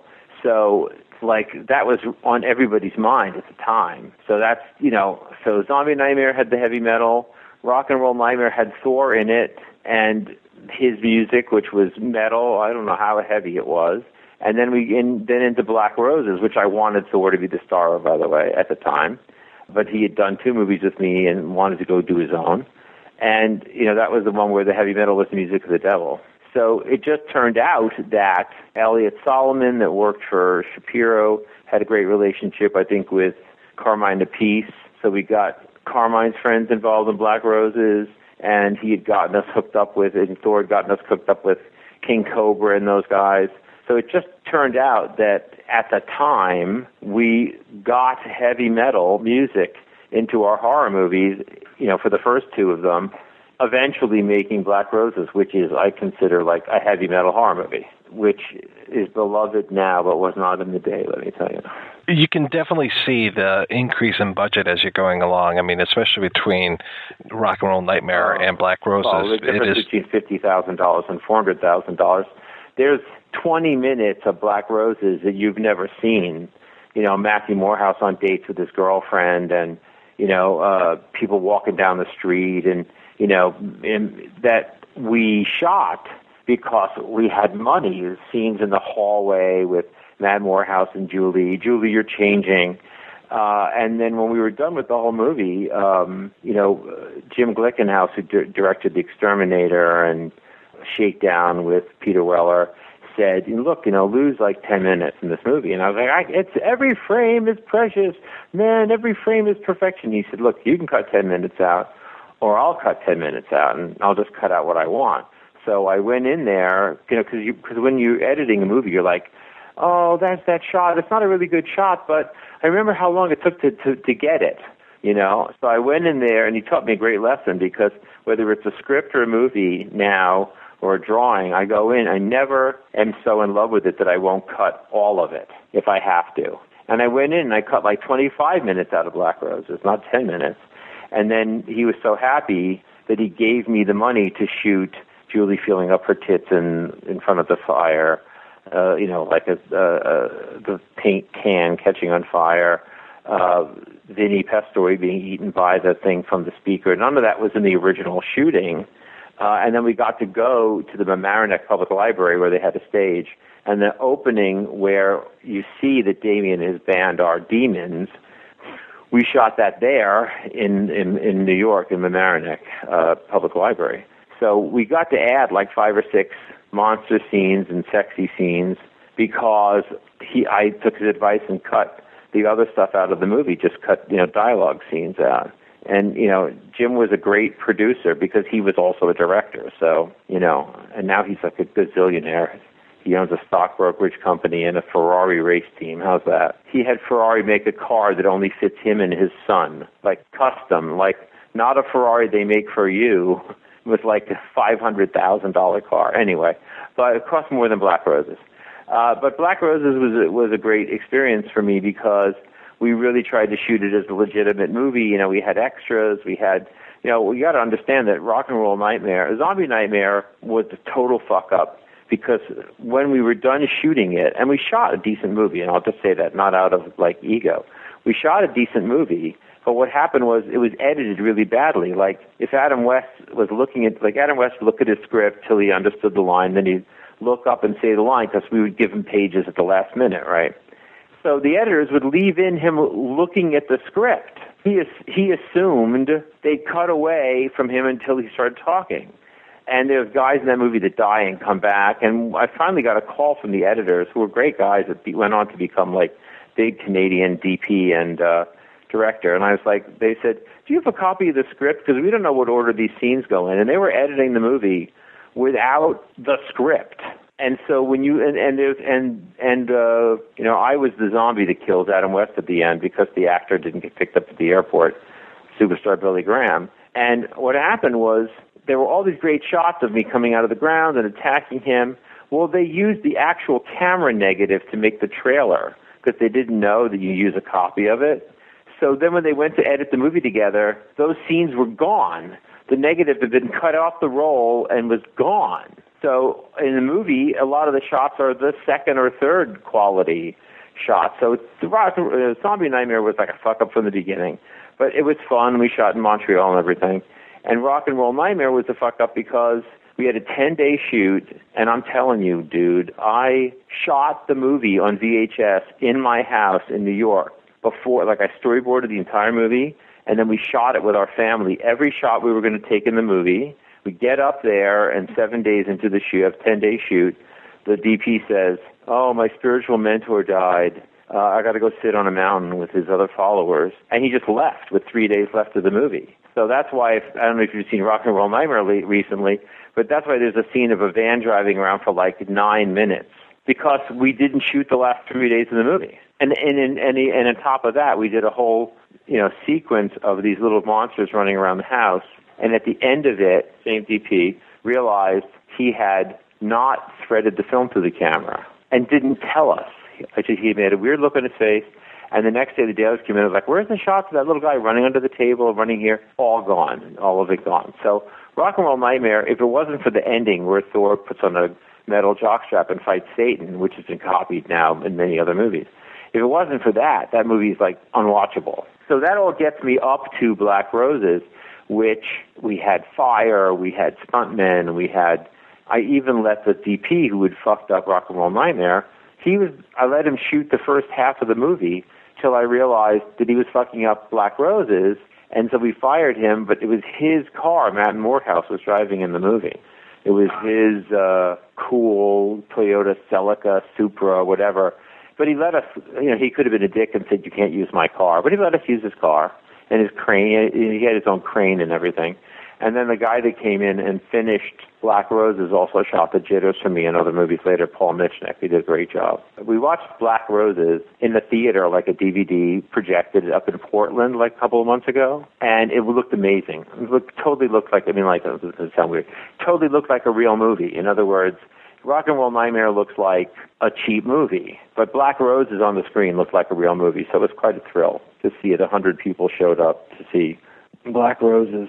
Tell me about Cindy Sorrell. My ex-wife, Cindy Sorrell, she decided that Sorrell sounded Jewish uh, and that she'd have more success in the film business if people thought she was Jewish. But her name is C-I-R-I-L-E, and she's the mother of Jesse D'Angelo, who is the wolf boy in Rock and Roll Nightmare, and he's the kid that throws his toys in the fire in Black Roses. And we were living together. We weren't married yet. We were living together. And she wanted to be a screenwriter, and I wanted to be a director. So I said, you know, you write the script, and I'll direct it. That was our deal. And her script for that movie was really cool, but it was, you know, it was long and it was literary. I mean, I'll give you a good example you know, the, you know, in the opening of the movie when the guys pull into town. I mean, still in the bad when the band pulls into town, and you see Johnny's mother wake him up, and you see what's her name stepfather yell at her. Like you'd see those little shots, right, between the titles. Well, each one of those things was a full scene. This is where the time came from, right? The, each one of those things was a full scene, and the same thing was said in every one of them, which is basically Black Roses coming. Why aren't you letting me see them? And when I realized I only needed this little bit of each scene then I put it into the title sequence. But I mean, we shot like a five minute scene of each one of those scenes. Uh, that there's only a little, there's only like one exchange of dialogue in there, and you know, it was just, it was all good dialogue by Cindy, but it was this, it was the same story over and over again. Well, Black Rose is coming. Why aren't you letting me see it? You know, Black Rose is coming. My friends are going. You know, so um, that was just an example of like how we, and then she wrote the lyrics for the band and everything like that. You know, I mean, like she did a really good job on the script. Why were this one and the previous one? Why they, were they shot in Canada? And by the way, in 18 other movies I made have been shot in Canada.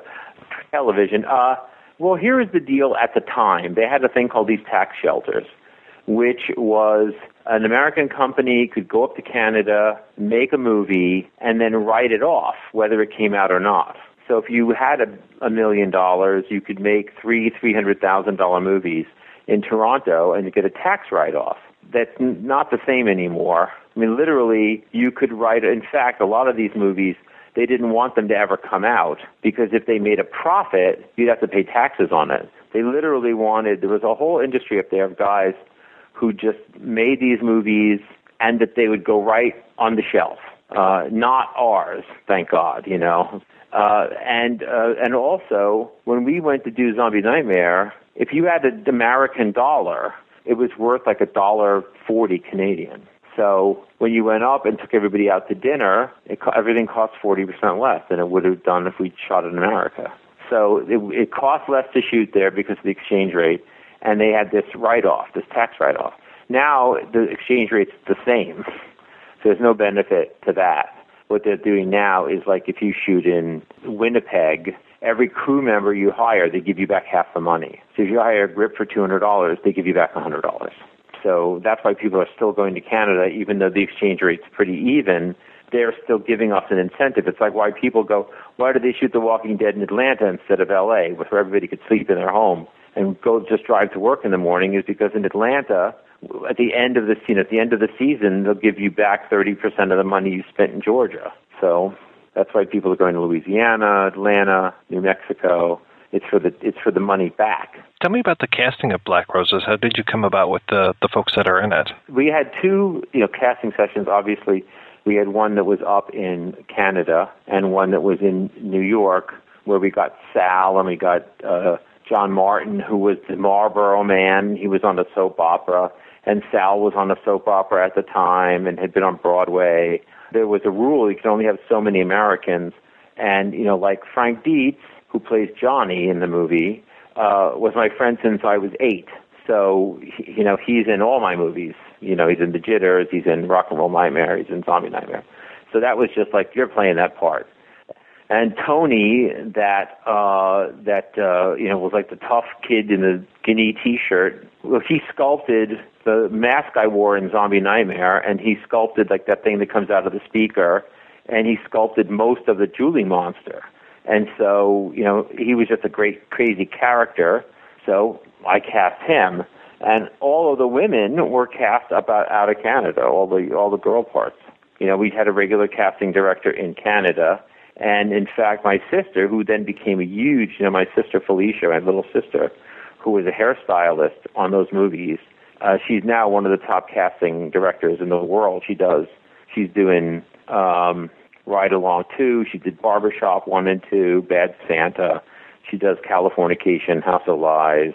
She just did Constantine, you know, Constantine that NBC just picked up. Her beginning of casting was I would send her up to Canada and I'd say, Winnow, you know, she'd go up there with Cindy Sorrell, and I, they would see, you know, because I'd be back like tuning up the script and you know making whatever last deals. So they would go up and they would winnow down the actors to the point where I could see could see them. And uh, you know, Carmine Appice, you know, who else is going to play the drums in Black Roses? But but the thing is that I, you know, I'll tell you two casting stories which you may have, may or may have not have heard. I really wanted for um, the teacher. I really wanted Gedde Watanabe.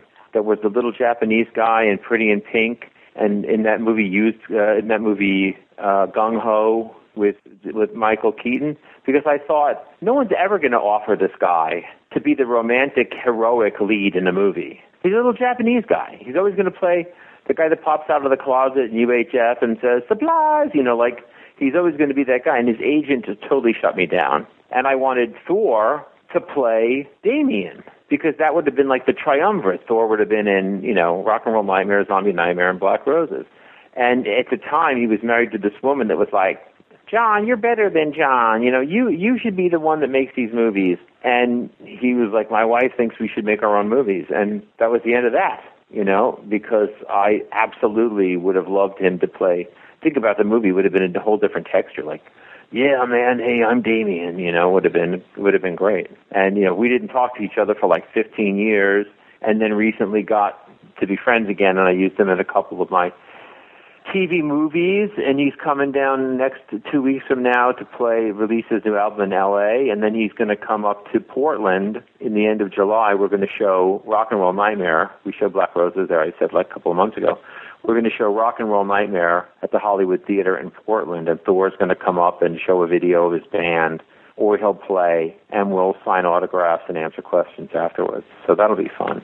He's pretty much almost retired now, so uh, to get him to do this is a big deal. Does he still blow up the hot water bottle? Yeah. Well, it's it's so strange because it's like I don't think he does it. I mean, as my daughter says, now he looks like Guy Fieri from Diners, Drive-ins, and Dives. You know, he's big, and we're he and I are both much bigger than when we made those movies because we got old and got heavy.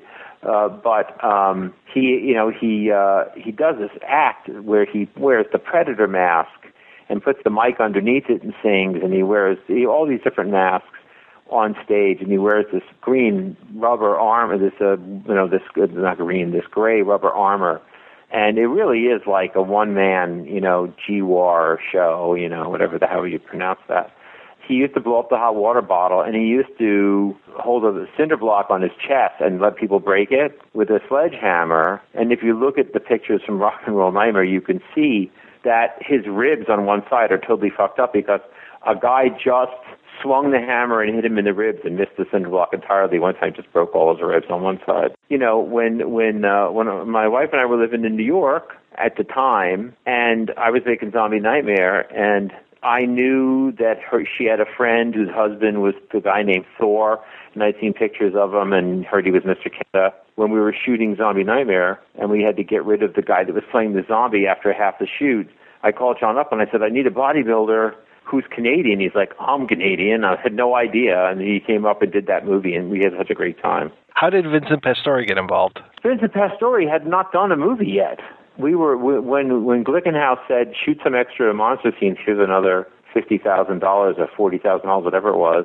We came. I came up with the scenes, the speaker scene, and they needed a guy to play Tony's dad, who looked like he could be Tony's dad. And we got headshots. The way it used to be is that people would send you their picture, then we would bring him in and read them, and he was great. So he got the part, and that was like his first part in a movie before he became the big pussy on Sopranos. And you know, it's like some sometimes people like Tia Carrere's her like her second movie is Zombie Nightmare, and when you mentioned it to her in person in the past, she'd be like, "Oh, don't remind me about that terrible movie." And but like Vincent Pastore, you see him somewhere and you go, "Hey, Black Rose," he's like, "That was my first movie." Like some people are proud of what they did, some people are you know embarrassed. So I'm proud of everything I did because you know what when you know, I remember when Rock and Roll Nightmare came out, and they had a review of it in Variety, and they said we used sock puppets for the the little Gibson guys, although they were actually sculpted in foam and had a little fake eye in them. They were not sock puppets. They looked like sock puppets, but they were actually sculpted and everything. And my friend, a friend of mine called me up and he's like, "Oh, there's a bad review of a movie of your movie in Variety today." And I said, "Is there a bad review of your movie you directed in Variety today?" It's like, you know, if if I had never made another movie, I could I would not have been the guy who sits there and says, "I wanted to direct movies, but I never could," you know. Well, it seems like each of these films was kind of a, a learning experience for you. To, to then go on to like the jitters, and then you you even uh, wrote another Forty Eight Hours, right? Yeah, and Alien Three, and Tombstone, and Universal Soldier Two, and Darkness Fall. I mean, I, you know, the films the films I've written in LA or um like a lot of them were uncredited like like on Judge Dredd where there were 12 writers and they didn't have a script good enough to make into the movie. And then I came in and wrote the draft that they greenlit. The movies that I in the day that I wrote made over a billion dollars you know total.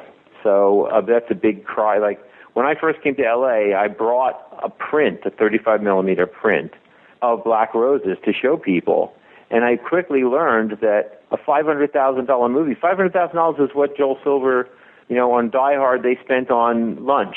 You know, so they don't comprehend when you say, I made this whole movie for five hundred thousand dollars. I mean, now they're making these movies for five thousand dollars. They get released, you know, with because there's video. But back then, when you said that, they were like, "What do you mean?" That didn't have any point of reference to them. And Black Roses was on the USA channel, which was a big deal back then. Like that, it was on TV because a lot, you know, like Rock and Roll Nightmare was never on TV. Zombie Nightmare was on Mystery Science Theater 3000. That's a thrill. You know, back then, you know, look, every movie that you make is a miracle, right? Like, just think about, like, go on IMDb sometime and look me up if you're listening, because it'll help my rating. Uh, but go on IMDb and, like, like think of a movie you saw, like some low-budget horror movie, and then go look and see how many movies that guy who directed it or wrote it made. And sometimes that's their only movie, you know. And so when I did this, I didn't know if I was ever going to do another movie. You know, when when when uh, that guy walked out of uh, Rock and Roll Nightmare with seven days left, I was like, I may not finish this movie. I got to finish this movie. It's my first solo movie. If I can't finish it, I may never do another one. So there's a lot of pressure involved with making movies. There's a lot less pressure involved when you're making Godzilla for Warner Brothers because the scenes with Godzilla in it are made by somebody else. Like, you know, the scenes that have planes in them are done by somebody. You know, like when you're a director on a huge, huge movie, everything's compartmentalized. But when you are just doing a movie yourself, you got to do everything, man. You got to do everything. And what I love about the like these HD cameras, like these Canon SLRs. Did you ever see Manborg? I haven't seen that one yet. Oh, you got to see Manborg. I went to the Boston Underground Film Festival a couple of years ago to show Rock and Roll Nightmare at a midnight show, and we saw Man before that they showed Manborg, and like the guy made this thing in his garage for like twelve thousand dollars, and it's only forty five minutes long, but you know it's like it's it looks like a weird hybrid video game, whatever. You know, there, there's people out there doing decent stuff, at least stuff with a vision, because they don't have any money. You know, we did we didn't have any money to make those movies, and so we, you know, like, well, we don't have any money, so this better be funny. We don't have any money, so the end of this better be memorable. You know, that's that's what you had to do back then. When you have tons of money, you just assume everything's going to work out all right. You know. I hope that everybody, you know, listening has like, tried to make a horror movie. Make a five-minute horror movie. You know, just get a video camera and make one. Cut it together on iMovie. You know, cut it together on your Mac and, you know, put it on, you know, YouTube or Vimeo or something. That's that's what can happen. You know, you could actually make a movie good enough to put on DVD now with your friends. When I was growing up, you couldn't do that. We had cameras that didn't have sound we used to show the movie and stand next to the projector and and do the dialogue because the old Super 8 cameras didn't have sound on them. Which do you prefer? Do you prefer writing or directing? Because you have a lot of uh, in both columns. I prefer directing because it's the most fun. Actually, the most fun is acting. I act just straight acted in a couple of movies like Student Affairs and you know Hannah's Law, where I was just an actor in the movie and not you know like not the director. And that's the most fun of every job. When everyone says like, "You want to be a director?" It's like, no, you want to be an actor because they just, you know, you you wait till it's your turn, you do your line. If you fuck it up, they let you do it again. Like nobody yells at you. If you're the director and you fuck up, like you're fucking up millions of dollars. You know, acting is the best job, and the second best job is directing. That's why so many actors and directors go back and forth between the two. But directing is a lot of pressure. You know, you shoot for 12 hours you come back, you look at the dailies from the day before, right? You don't get to sleep with your wife or the star of the movie because it's now it's like two o'clock in the morning, and you have to be up in three hours and go back to the set. And then the day, the one day a week that you have off, like if you're shooting in Canada, you're shooting six day weeks, let's say. The one day a week you have off, you've got notes to do, you've got to re-watch the dailies you missed, and sleep. So it's a really now and nowadays like a TV movie, which we used to shoot in twenty, like Black Roses we shot uh, the original shoot in, in Canada was 21 days. The last TV movie I directed it was 15 days because n- now they have digital cameras. Like for 20, we needed 21 days because every 10 minutes of film we had to stop and I had to run over with a new roll of film and put it in the camera. And you'd get you everything would stop while that was going on for a few minutes. You know, people would go have a cigarette, they'd have a snack, but now you can just shoot straight through because you can shoot two hours on the videotape. You know, they'll shoot a scene over and over, and they don't even they don't even cut and then restart a lot of these. A lot like if they'll have a scene between two people and they're not quite getting it, they'll just have them go over and over and over and over and over again. It's pretty cool, but it does change the whole concept of you know the the pace of it. You got to figure if you see an episode of uh, Agents of S.H.I.E.L.D., and they shoot that in eight days, and it's 44 minutes. And uh, a, a two hour movie on TV is 88 minutes. So you shoot it in 15, 16 days. It's just basically double the schedule of an hour show. You get the quality of like an hour show for two hours. Unless you're doing Game of Thrones, where they spend like $10 million an episode. So what's next for you for directing? What's next for me directing? I'm going to direct something this year, either in China a romantic comedy that my new wife, Edie King, wrote, which is really an amazing uh, comedy about uh, two people who fall in love during a contest to pick the cartoon character that will represent Asia to tourism. And it's kind of like cosplay in the world of people all dressed up like they're in cosplay. I'm doing a TV series of the Mutant Chronicles, the role-playing game, as a, as the creator, as the writer and the creator of that for directing, I want to do this western that I wrote, which is kind of a prequel to um, Tombstone. Yeah, I mean, if you watch Tombstone, one of the things that always pissed me off when I was on the set is, you know, the Earp brothers are standing there, and Doc Holliday walks up, and it's like, "Hey, Doc, hey, Wyatt," and I was like, "All these guys met somewhere else. We're not even doing a movie about where they met. We're doing a movie about like just some adventure they're on, but they all met in Dodge City. So I have a script about that that I that I want to do this year. And you know, I'm and I'm looking to move out of California to a state that has a good tax credit so that whoever is making that movie that it helps them out. Well, I would tell you to come to Michigan, but I think we repealed ours a few years ago. We did. I did Hostel three there, and uh, I wrote Hostel Part three, which I didn't get a credit on, or I didn't ask for a credit on because I really don't do that kind of movie. But they needed the script needed work. We shot in Michigan, and then a couple of days in Vegas because it takes place in Vegas, but they did all the interiors in Michigan. And uh, I don't remember us saving any huge amount of money by doing that. You know, because they they Michigan at the time they gave you a really great tax break of like 35 percent, but they also wanted you to have a full union crew, and which is more money. You know, you go to Louisiana, you can hire your brother-in-law to be the cameraman. They don't care. They have no they're a right to work state, but you go to um, Michigan and you have to use uh, you have to use the uh, the union people. So it ended up costing us more to do that. Thank you so much for your time I hope This this has wasn't been awesome. too dry and technical. I mean, if uh, did you want to hear nudie stories about the movie? Or, You do have a lot of breasts in the film. well, you know, the one girl, it's like four different girls playing her breasts because she had like no breasts. And we didn't know that till we got there. So the girl who peels herself up in the front of the mirror isn't her. The girl who takes her shirt off before she turns into the monster, that isn't her. Um, I think that the girl who comes into the Johnny's bedroom that he thinks is her, that's a stripper that we hired. But that girl, um, you know, who now runs like the Calgary Film Festival, um, somehow she got it in the head that I didn't like her, but I liked. I mean, I liked her. She did a great job on the movie. And at one point, she was coming down the aisle of the theater where we were filming the Black Roses shows, and I was like putting my hands out to the side, like, "No, move it to the left." And I hit her right in the. She was coming up behind me. I didn't see her. I, I oh. hit her right in the face and knocked her down. And everybody was like, "You punched her in the face." And I was like, "No, seriously, that was entirely a mistake." And she never quite believed I didn't do it on purpose, which is sad because I did. I would never hit her. Never hit a woman in any way, but didn't mean to. Didn't mean to hit her. Now, John Martin, I would have hit. That guy, he he showed up. He did. He didn't want to do the movie Black Roses.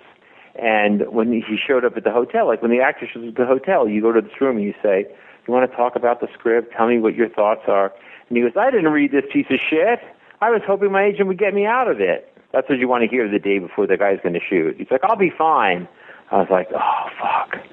And then when we got to the end of the movie, we had to fire the guy in the Damien monster suit, who was like six one, and had to use a guy that was like five six. So the monster is like a foot shorter than Matt Morehouse.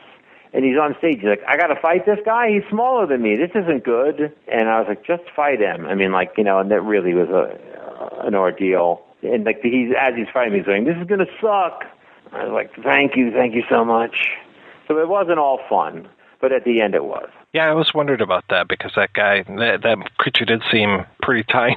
yeah, and then also, you know, like it was supposed to have another one more layer of color paint on it, like a darker brown, and they never got to finish it. That's kind of like the primer on there. It's a great monster, you know. And then when we moved out of New York, we left all the molds and everything with an effects guy there, who shall remain nameless. And then, like a year ago, I saw the head from the monster from Black Roses on eBay for like fifteen hundred bucks, and I was like, "Oh, that was the. Where did you get that?" And it was being sold by the guy that I left it for safekeeping, who years ago, when I called him and said, "Where's that stuff?" He's like, "Oh, my mom threw it out." So he was trying, and I and and he was like, "If you push me, I'll just I'll just gonna burn it."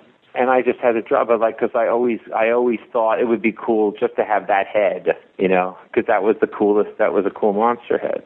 So never got it. Never got my monster head. Now, when it came to some of these monsters, who kind of came up with the ideas for those? Who sketched them out? And Well, I sketched the Julie monster. I wanted the monster to have one monster arm, nice tits, which didn't match any of the girls, and the head of the Ymir from 20 Million Miles to Earth, Ray Harryhausen movie. Like that's the head of the Ymir on her. And Tony designed the speaker monster himself. Frank Dietz made a, a appliance for the girl who pushes the guidance counselor out the window. Tony, uh, what else did Tony do on the show? How many? And, and then Dan, we hired these two young kids, Dan Platt and uh, Bill Basso. And be, when you when you're doing a movie for no money, what you do is you say like when I did the Jitters, I got Steve Wang who had done the Predator, who had made the suit for the Predator, and I said I only have fifteen thousand dollars for this suit, but you can do anything you want with it, and when it's done, you can keep it and use it in another movie.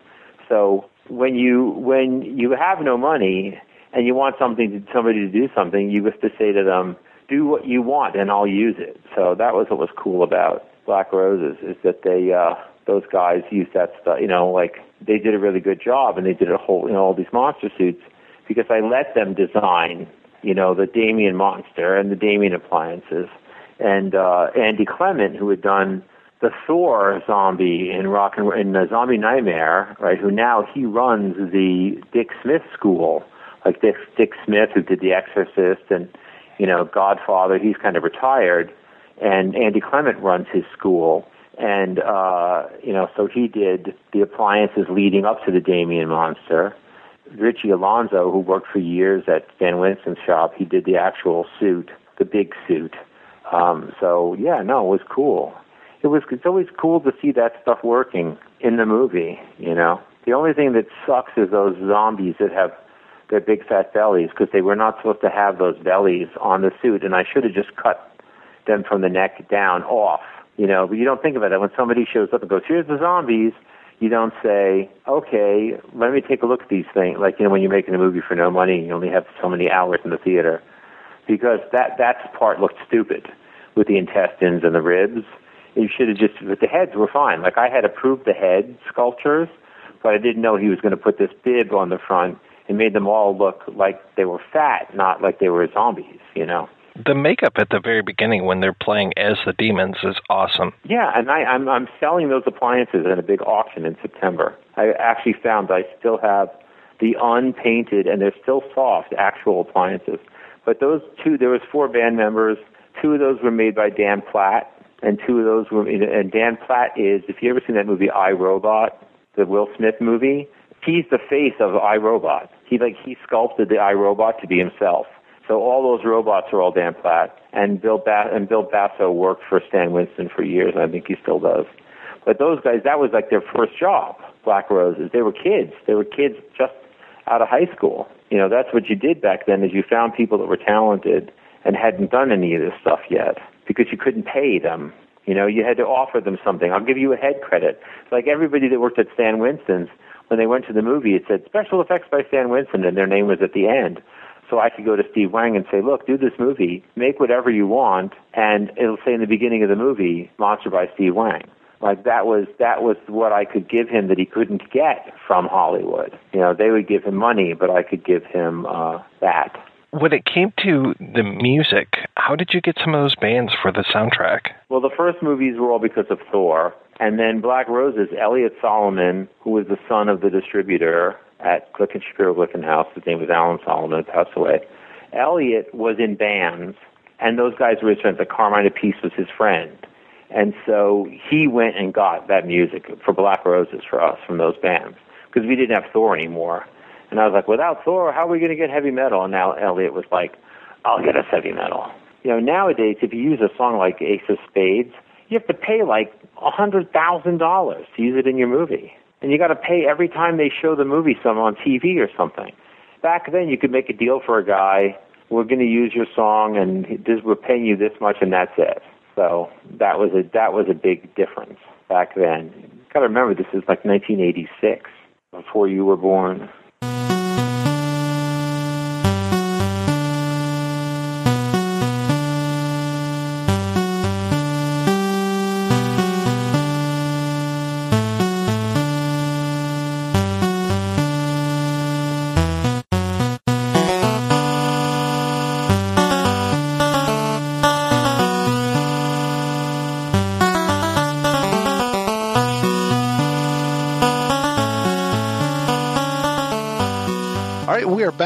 Talking about Black Roses with Mike McBeardo, author of Heavy Metal Movies. So, Mike, we've talked about a handful of heavy metal movies here, especially the Fasano ones. how did you kind of get interested in this topic? This genesis of this was in 2009. A friend of mine named uh, Eric Danville was putting out a book called The Official Book of Heavy Metal Lists. So I wrote uh, two chapters for it. One was the 13 greatest heavy metal horror movies because I had been fans of these films from the 80s onwards. And so it was Black Roses, Rock Roll Nightmare, Hard Rock Zombies. You know, you, you, you know them, you love them. And then the 13 most metal scenes in non metal movies. And that would be like Twisted Sister doing the cameos, uh, filming a music video on Pee Wee's Big Adventure, and Marty McFly uh, frying his father's brains with the Van Halen cassette in Back to the Future. And so that was there. And then in 2000, late 2010, an incredible book came out called Destroy All Movies The Complete History of Punks in Film. And um, I just saw this book and I was I was blown away by it. It was edited by uh, guys named uh, Zach Carlson and Brian Connolly from the Alamo Drafthouse. And I was just like, all right, I'm going to write the heavy metal answer book to this. And I went home and pitched it to Bazillion Points. And uh, couple of weeks later, we were underway. Three and a half years later, we're still underway. so June 10th is the official release date. What was your criteria when it came to m- movies that you were going to cover in this? Because we we've talked to Zach uh, way back in one of the early episodes of the projection booth. We had Zach on and talked about punk rock movies and all this. And you're right; it is an exhaustive list of just so many things that are directly related to punk and then kind of you know off to the side related. I mean, anytime anybody's got a mohawk or pink hair or anything, it's in that damn book. It is just amazing. So, how did you come about with your criteria for heavy metal movies? You know, I started with the number 666. So, and it was going to be the most metal. So, it was basically if it contained the music, if it was about the music, so like, you know, the obvious stuff, Spinal Tap, the movie Heavy Metal itself, the cartoon, um, even though it, has like uh, Stevie Nicks and some of the weird stuff on the soundtrack, you know, clearly that's up there. The real iconic stuff was easy. But then it was, you know, stuff like Nosferatu or Haxan, the silent film from the 20s, that really had created the primordial ooze from which metal would eventually emerge. Uh, you know, any kind of like, you know, satanic sneaking into arts and popular culture. But also, you know, you think of Nosferatu and the Haxan Devil and stuff. Those are used all the time in heavy metal. Those specific images. So it was things like that. Thomas Edison's Frankenstein. I'm going back like as far as the book goes, and then up to you know like uh, the sword and the sword and sorcery movies of the '80s that look like heavy metal album covers come to life, and uh, you know documentaries from Decline of Western Civilization two to West of Memphis about the West Memphis Three, who were uh, heavy metal fans wrongly convicted of murder and that served 18 years. So it, it's broad and it's it's all about isolating the gene of heavy metal that runs through all these movies. And you know, we talked about like Poison before, and I say it's like the way you can hear Black Sabbath, Venom, Poison, Slipknot, and the Melvins, and somehow know they're all metal. That's what I tried to isolate in each of these movies. Tried to boil it down to the essence of metal. Exactly. huh? Yeah. The spirit, the attitude, the cojones. Speaking of uh, bands, and you were saying, you know, Iron Maiden has, you know, 50 songs or whatever based on film. Uh, did you even pull up the uh, film titles that various bands have taken over the years? Oh, sure. Black, Yeah, beginning with beginning with Black Sabbath, right? Yeah. Which uh, the story that's told um, in researching this, I read it or heard it told by uh, Ozzy Osbourne, uh, Bill Ward, and Geezer Butler. Uh, that where they were originally a heavy blues band called Earth, and they were recording across the street from a movie theater where people were lined up to see Black Sabbath, and they thought, uh, well, people really like to pay a lot of money to get scared. Maybe we should scare them with music. And then the others would be, um, I mean, uh, obviously like White Zombie, and Right. uh, I mean other bands that also took their names from various uh, various films. up to and including The Devil Wears Prada, which to me, like, it's like, guys, they're a very popular metal metalcore band currently, and it's like, come on, man. And I, I think they they're kind of Christian, and uh, they wanted to uh, they they chose that name because they thought it was anti-materialistic. But it's like, dudes, it's The Devil Wears Prada. so, so think that's, that's in the book. Yeah. that's probably the first metal band to uh, pull up what a Meryl Streep uh, film for inspiration. Yeah, yeah. There's no uh, Silkwood. Well, that would be a much more metal name. Yeah, I was going to say Silkwood or even Ironweed would be Oh better. well, Ironweed. There's got to be Ironweeds. Oh no, I'm going to have to go review a movie called Ironweed now. Sorry to put that on your plate. Well, that's how the book kept growing. Was just like people would make comments like that. I'd be like, God damn it, and then I'd have to go watch these movies. And it was, I mean, it was awesome. It was great, but it did seem like it was never going to end. Yeah, it seems like you were diving into some pretty deep waters there. Yeah, you know, it was like one title would lead to 10 titles, would lead to a director, would lead to an actor, would lead to a poster. Yeah, it, it got uh, it got a little maddening for a while there. It's funny and uh, tragic. The original announcement of the book was in 2011 and it was like coming in 2012. And it's just like, oh, remember those days, 2012? those are those are simpler times. Yeah. Oh, yeah. When I think of heavy metal movies, I think obviously of, of heavy metal, right. which you already mentioned. But uh, two other films kind of come to mind immediately, and those would be um, Monster Dog and Trick or Treat. Sure. Yeah. Would would both of those qualify? Just one? How how does how would that work? I mean, those are both classic. Again, like Black Roses, uh, metal exploitation. You know, made to cash in on the heavy metal craze of the '80s, and uh, you know, successfully did so.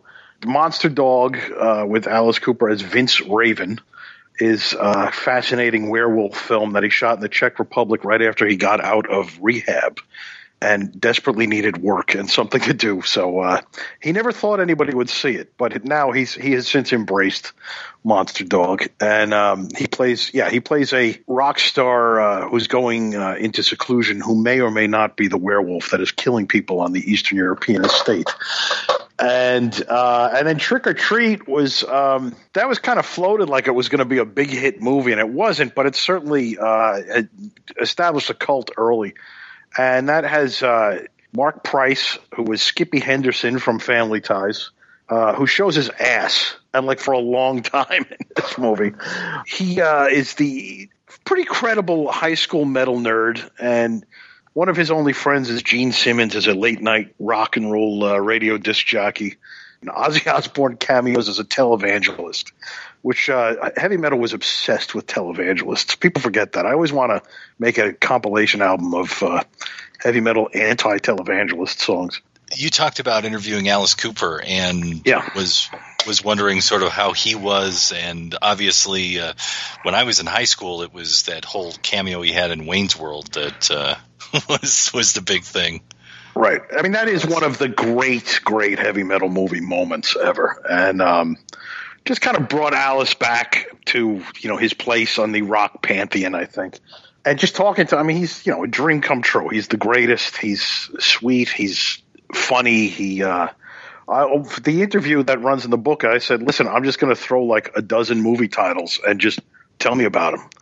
And so we did that, and uh, he talked about the one I was most excited to hear about, which is called Sextet from 1977 with Mae West. You don't know how many times Sextet has come up on this show. I'm happy to hear this. Yeah, maybe maybe we just have to give in and do it. It's uh, I, I tried to. to watch ten minutes of it and I shut it off. We we talked about a little bit about it on our uh, Myra Breckinridge episode because Sure. someone had said that it was sort of a, s- a similar to Myra Breckinridge. It is definitely a sister film. Yes. All right. So, what did Alice have to say about Sextet? He said that it was a blast and that, uh, you know, Ringo Starr is in it and Keith Moon was in it, and those were like two of his best drinking buddies. So they were on the set getting loaded all the time, and he shot his scene, and his scene is hilarious. He plays a uh, bellboy who delivers uh, Marla, uh, Marlo Manners is, is Mae West's name. So he like brings her like her breakfast or something and just jumps on top of the piano and starts pounding out this disco song and then like leads this crazy disco dance. And then when he's walking out, he's walking out of the room and Dom DeLuise walks in and goes, Oh, hi, Alice. He said that he shot his scene. He was having a great time. And Mae West said to him, Well, why don't you come up to my dressing room? and he said he thought about it for a minute because this would be, you know, a colossal story. And then he said, Well, darling, you know, you're 84 years old, A, and B, I'm not sure you're a woman. Oh.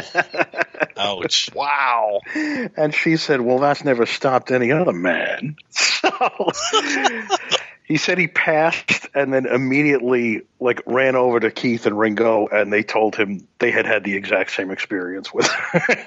So- Alice Cooper was also in another one of the most metal films ever made, which was Sergeant Pepper's Lonely Hearts Club Band. Oh, yes, he plays the Sun King. Any good stories from that one? Um, he, you know, uh, he just said it. It it sounded great at the time. He's like, think of the Bee Gees are like the big, the biggest band in the world. It's the Beatles. It's their greatest album, and you know, a complete disaster. I always think like that movie is like actual cocaine on celluloid. Uh, it's so out of control and amazing. Yeah, he said it made it made no sense, and they added the George Burns narration like a week before it went to theaters to try to make no sense out of it, to make some sense out of it. So like to to watch that, like watch it now and imagine it with no narration. That's another one that we should probably cover on the show sometime. I'd support that. it was uh, supposed to be Kiss were supposed to be the future villain band that eventually was played by Aerosmith, and they passed so that they could make Kiss makes the Phantom of the Park meets the Phantom of the Park. Which is one of our favorite movies around here. That was our big 100th episode. Oh, cool. We talked all about that film. Yes. We could not get Kiss to, to talk about it, unfortunately. Yeah, but we had the next best thing. We had our friend, my friend, who played Paul Stanley in a Kiss cover band, and uh, we figured Perfect. that makes up for it. Yeah, absolutely. Less of a hassle, that's for sure. There you go. The other thing I wanted to ask about is, um, you know, people often put the name heavy metal on the reference in the Steppenwolf Born to Be Wild song. Yeah, yeah. And was wondering that because of that, do you put Easy Rider in the book? Oh, absolutely, yeah. And I would say that's you know, I mean that's you know, there's always a debate about where it comes from. Some people say it comes from this oh, it's a William Burroughs reference, but I mean that's it. You know, that's really it. That is what codified the term. I mean, it's it's you know, bikers screaming up a highway with this, you know, slamming heavy psychedelic rock band screaming I like smoking thun I like smoking lightning, heavy metal thunder. I mean, yeah, that's where heavy metal came from. The other thing I wanted to ask about is documentaries, and obviously the decline of Western civilization too is rather well known and notorious. But I was wondering what you thought of the recent uh, spate of metal documentaries, being um, things like Heavy Metal in Baghdad, and then there were two uh, metal documentaries that this Canadian guy did about sort of where metal comes from and metal fans, and then he did one on sort of metal bands around the world. Yeah, that's uh, Sam Dunn. Uh, eh, they're great. I mean, we're in a golden age of documentaries, period. And metal being weirdly taken seriously by like the serious tastemakers, like NPR is constantly covering metal and the New York Times and stuff, has allowed for these films, I believe, to get made. And um, Sam Dunn is enormously talented. The the next documentary, the one he's been working on for a while, is a history of Satan which I think is just going to kick ass. Um, he actually also just made a movie called Super Duper Alice Cooper, which is playing uh, festivals right now, and it's a it's a amazing documentary just about Alice Cooper.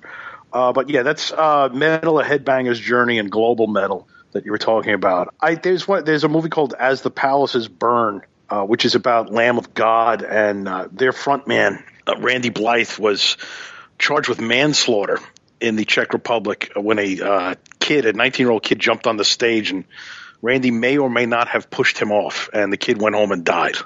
And so he went back to uh, the Czech Republic and faced his manslaughter charge. And that documentary is phenomenal. It's great. And if you don't know how it, if you don't know how it turned out, I won't. Uh, no spoilers here. So That's fine. We can talk about the end of Black Roses, but not, Yes, let's yeah. not talk about the end of that one.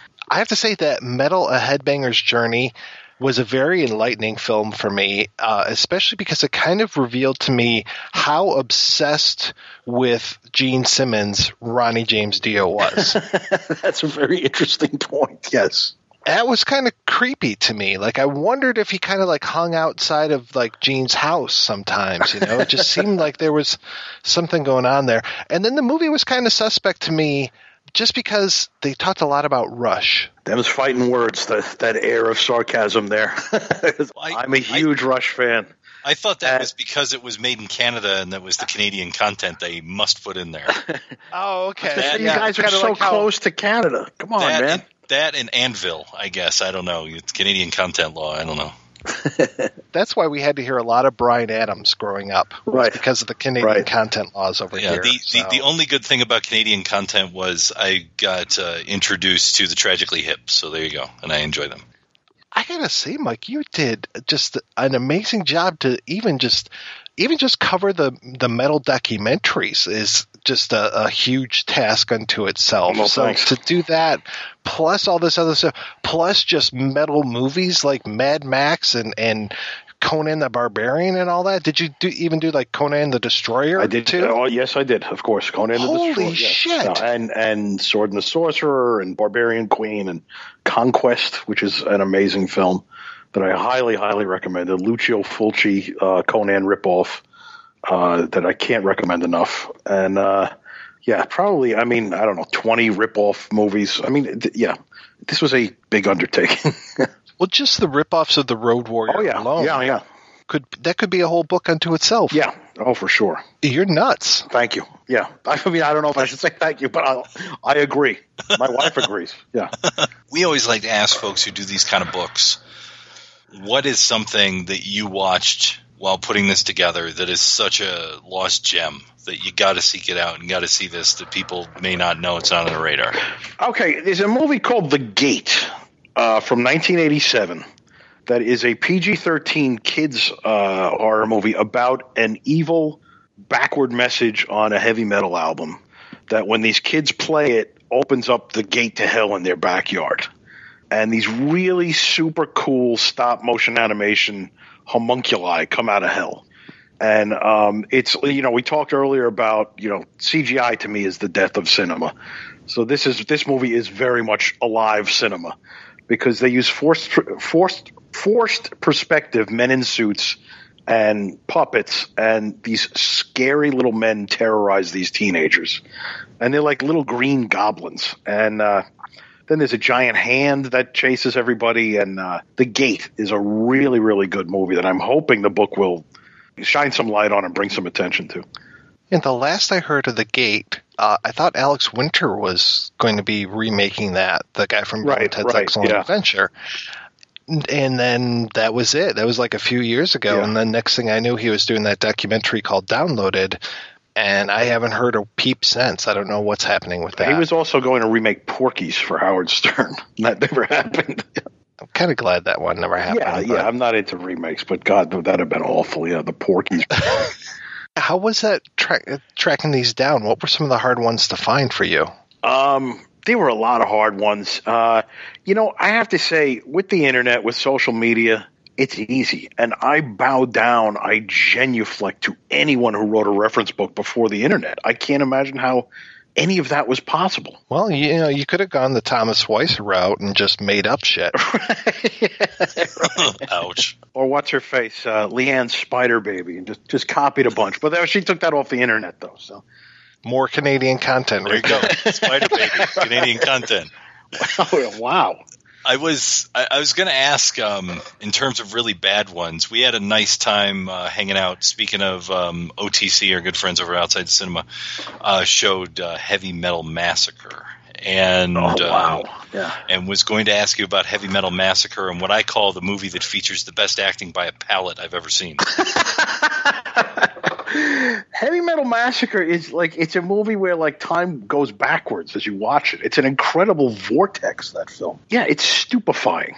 It's an experience everyone should have.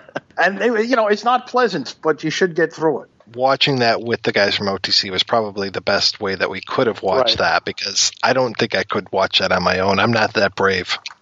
yeah, well, I had a job to do, so Wow. We're going to take a break and play a preview for next week's show.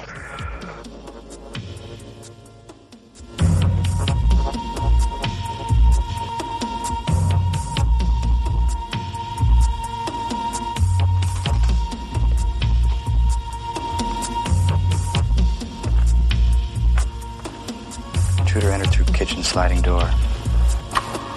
Nationwide victims. Yeah, this is Will Graham of the FBI. One killer. This is what the subject's teeth look like. Have you ever ever seen blood in the moonlight well?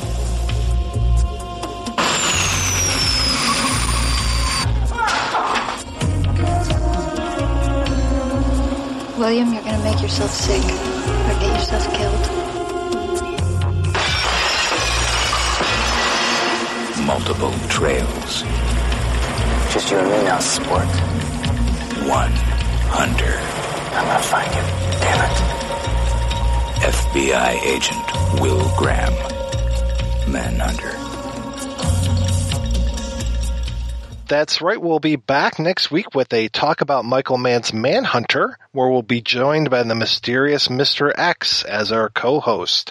Before we go, I want to thank this week's special guest, John Fasano, along with our guest co-host, Mike McBeardo, for stopping by. Mike, for people in the cheap seats, where is the best place to go and pick up your new book, Heavy Metal Movies? Why, heavymetalmovies.com. And if you order from that website, which is the publisher, you will get a fabric patch and a free artisanal barf bag. Wow.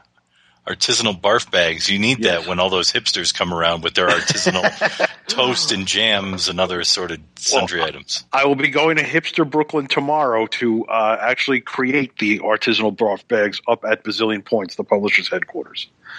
Excellent. Yeah, and I got to say, I got to give a shout out to them because uh, talking about Michigan content here, they put out the Touch and Go book a couple of years ago with Tesco Vee and the, of the Sure. Meatmen, and that book is is great. So if Yeah. uh, that book is any sign of what you guys got coming down the pipe with this one, I'm looking forward to it. Great. Thank you. Well, thank you. Thanks for being on the show. Yeah, this was great fun and uh, can't wait to hear it. All right. Well, thanks again for coming on the show, and thanks to everyone for listening. And of course, go over to iTunes and leave us a review, some stars. So you can go to projection-booth.com and leave comments, and I don't know, maybe let us know what your favorite heavy metal movie is. And once again, keep on rocking.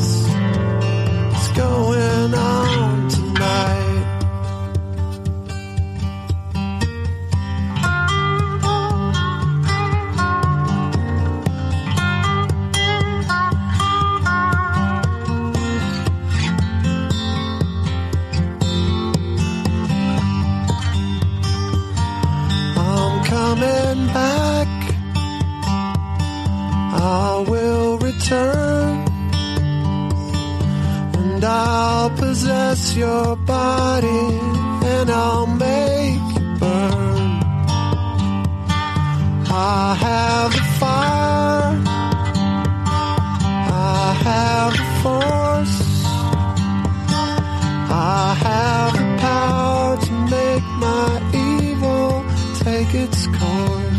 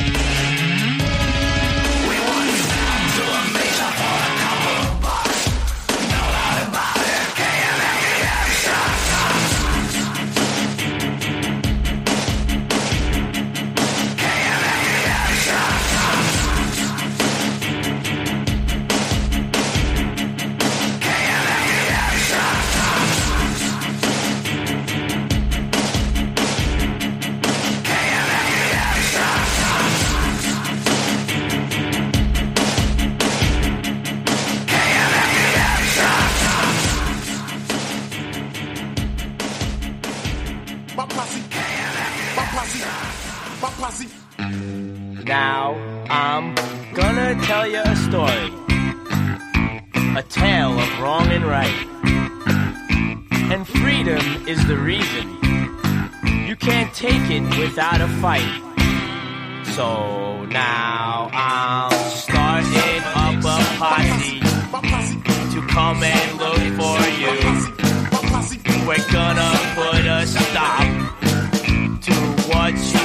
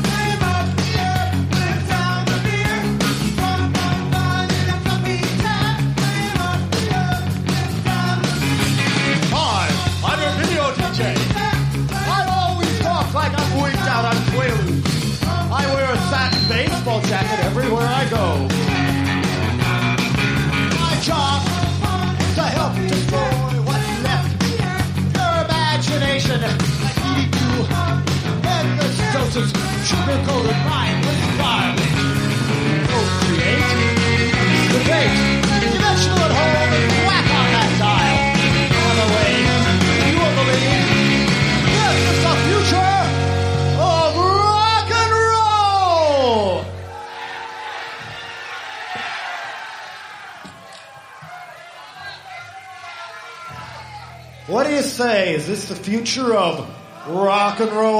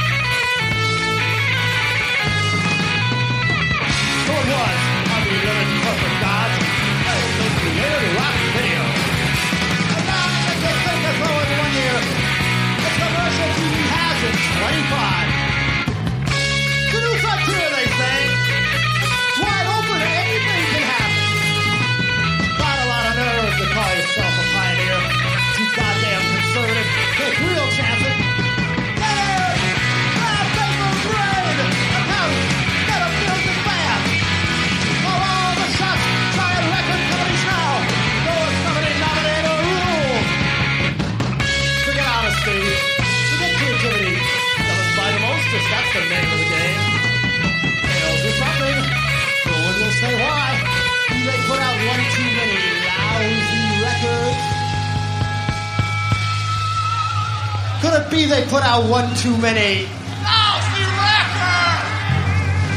Buy a homemade one instead before the PMRC closes the stores down and sell them.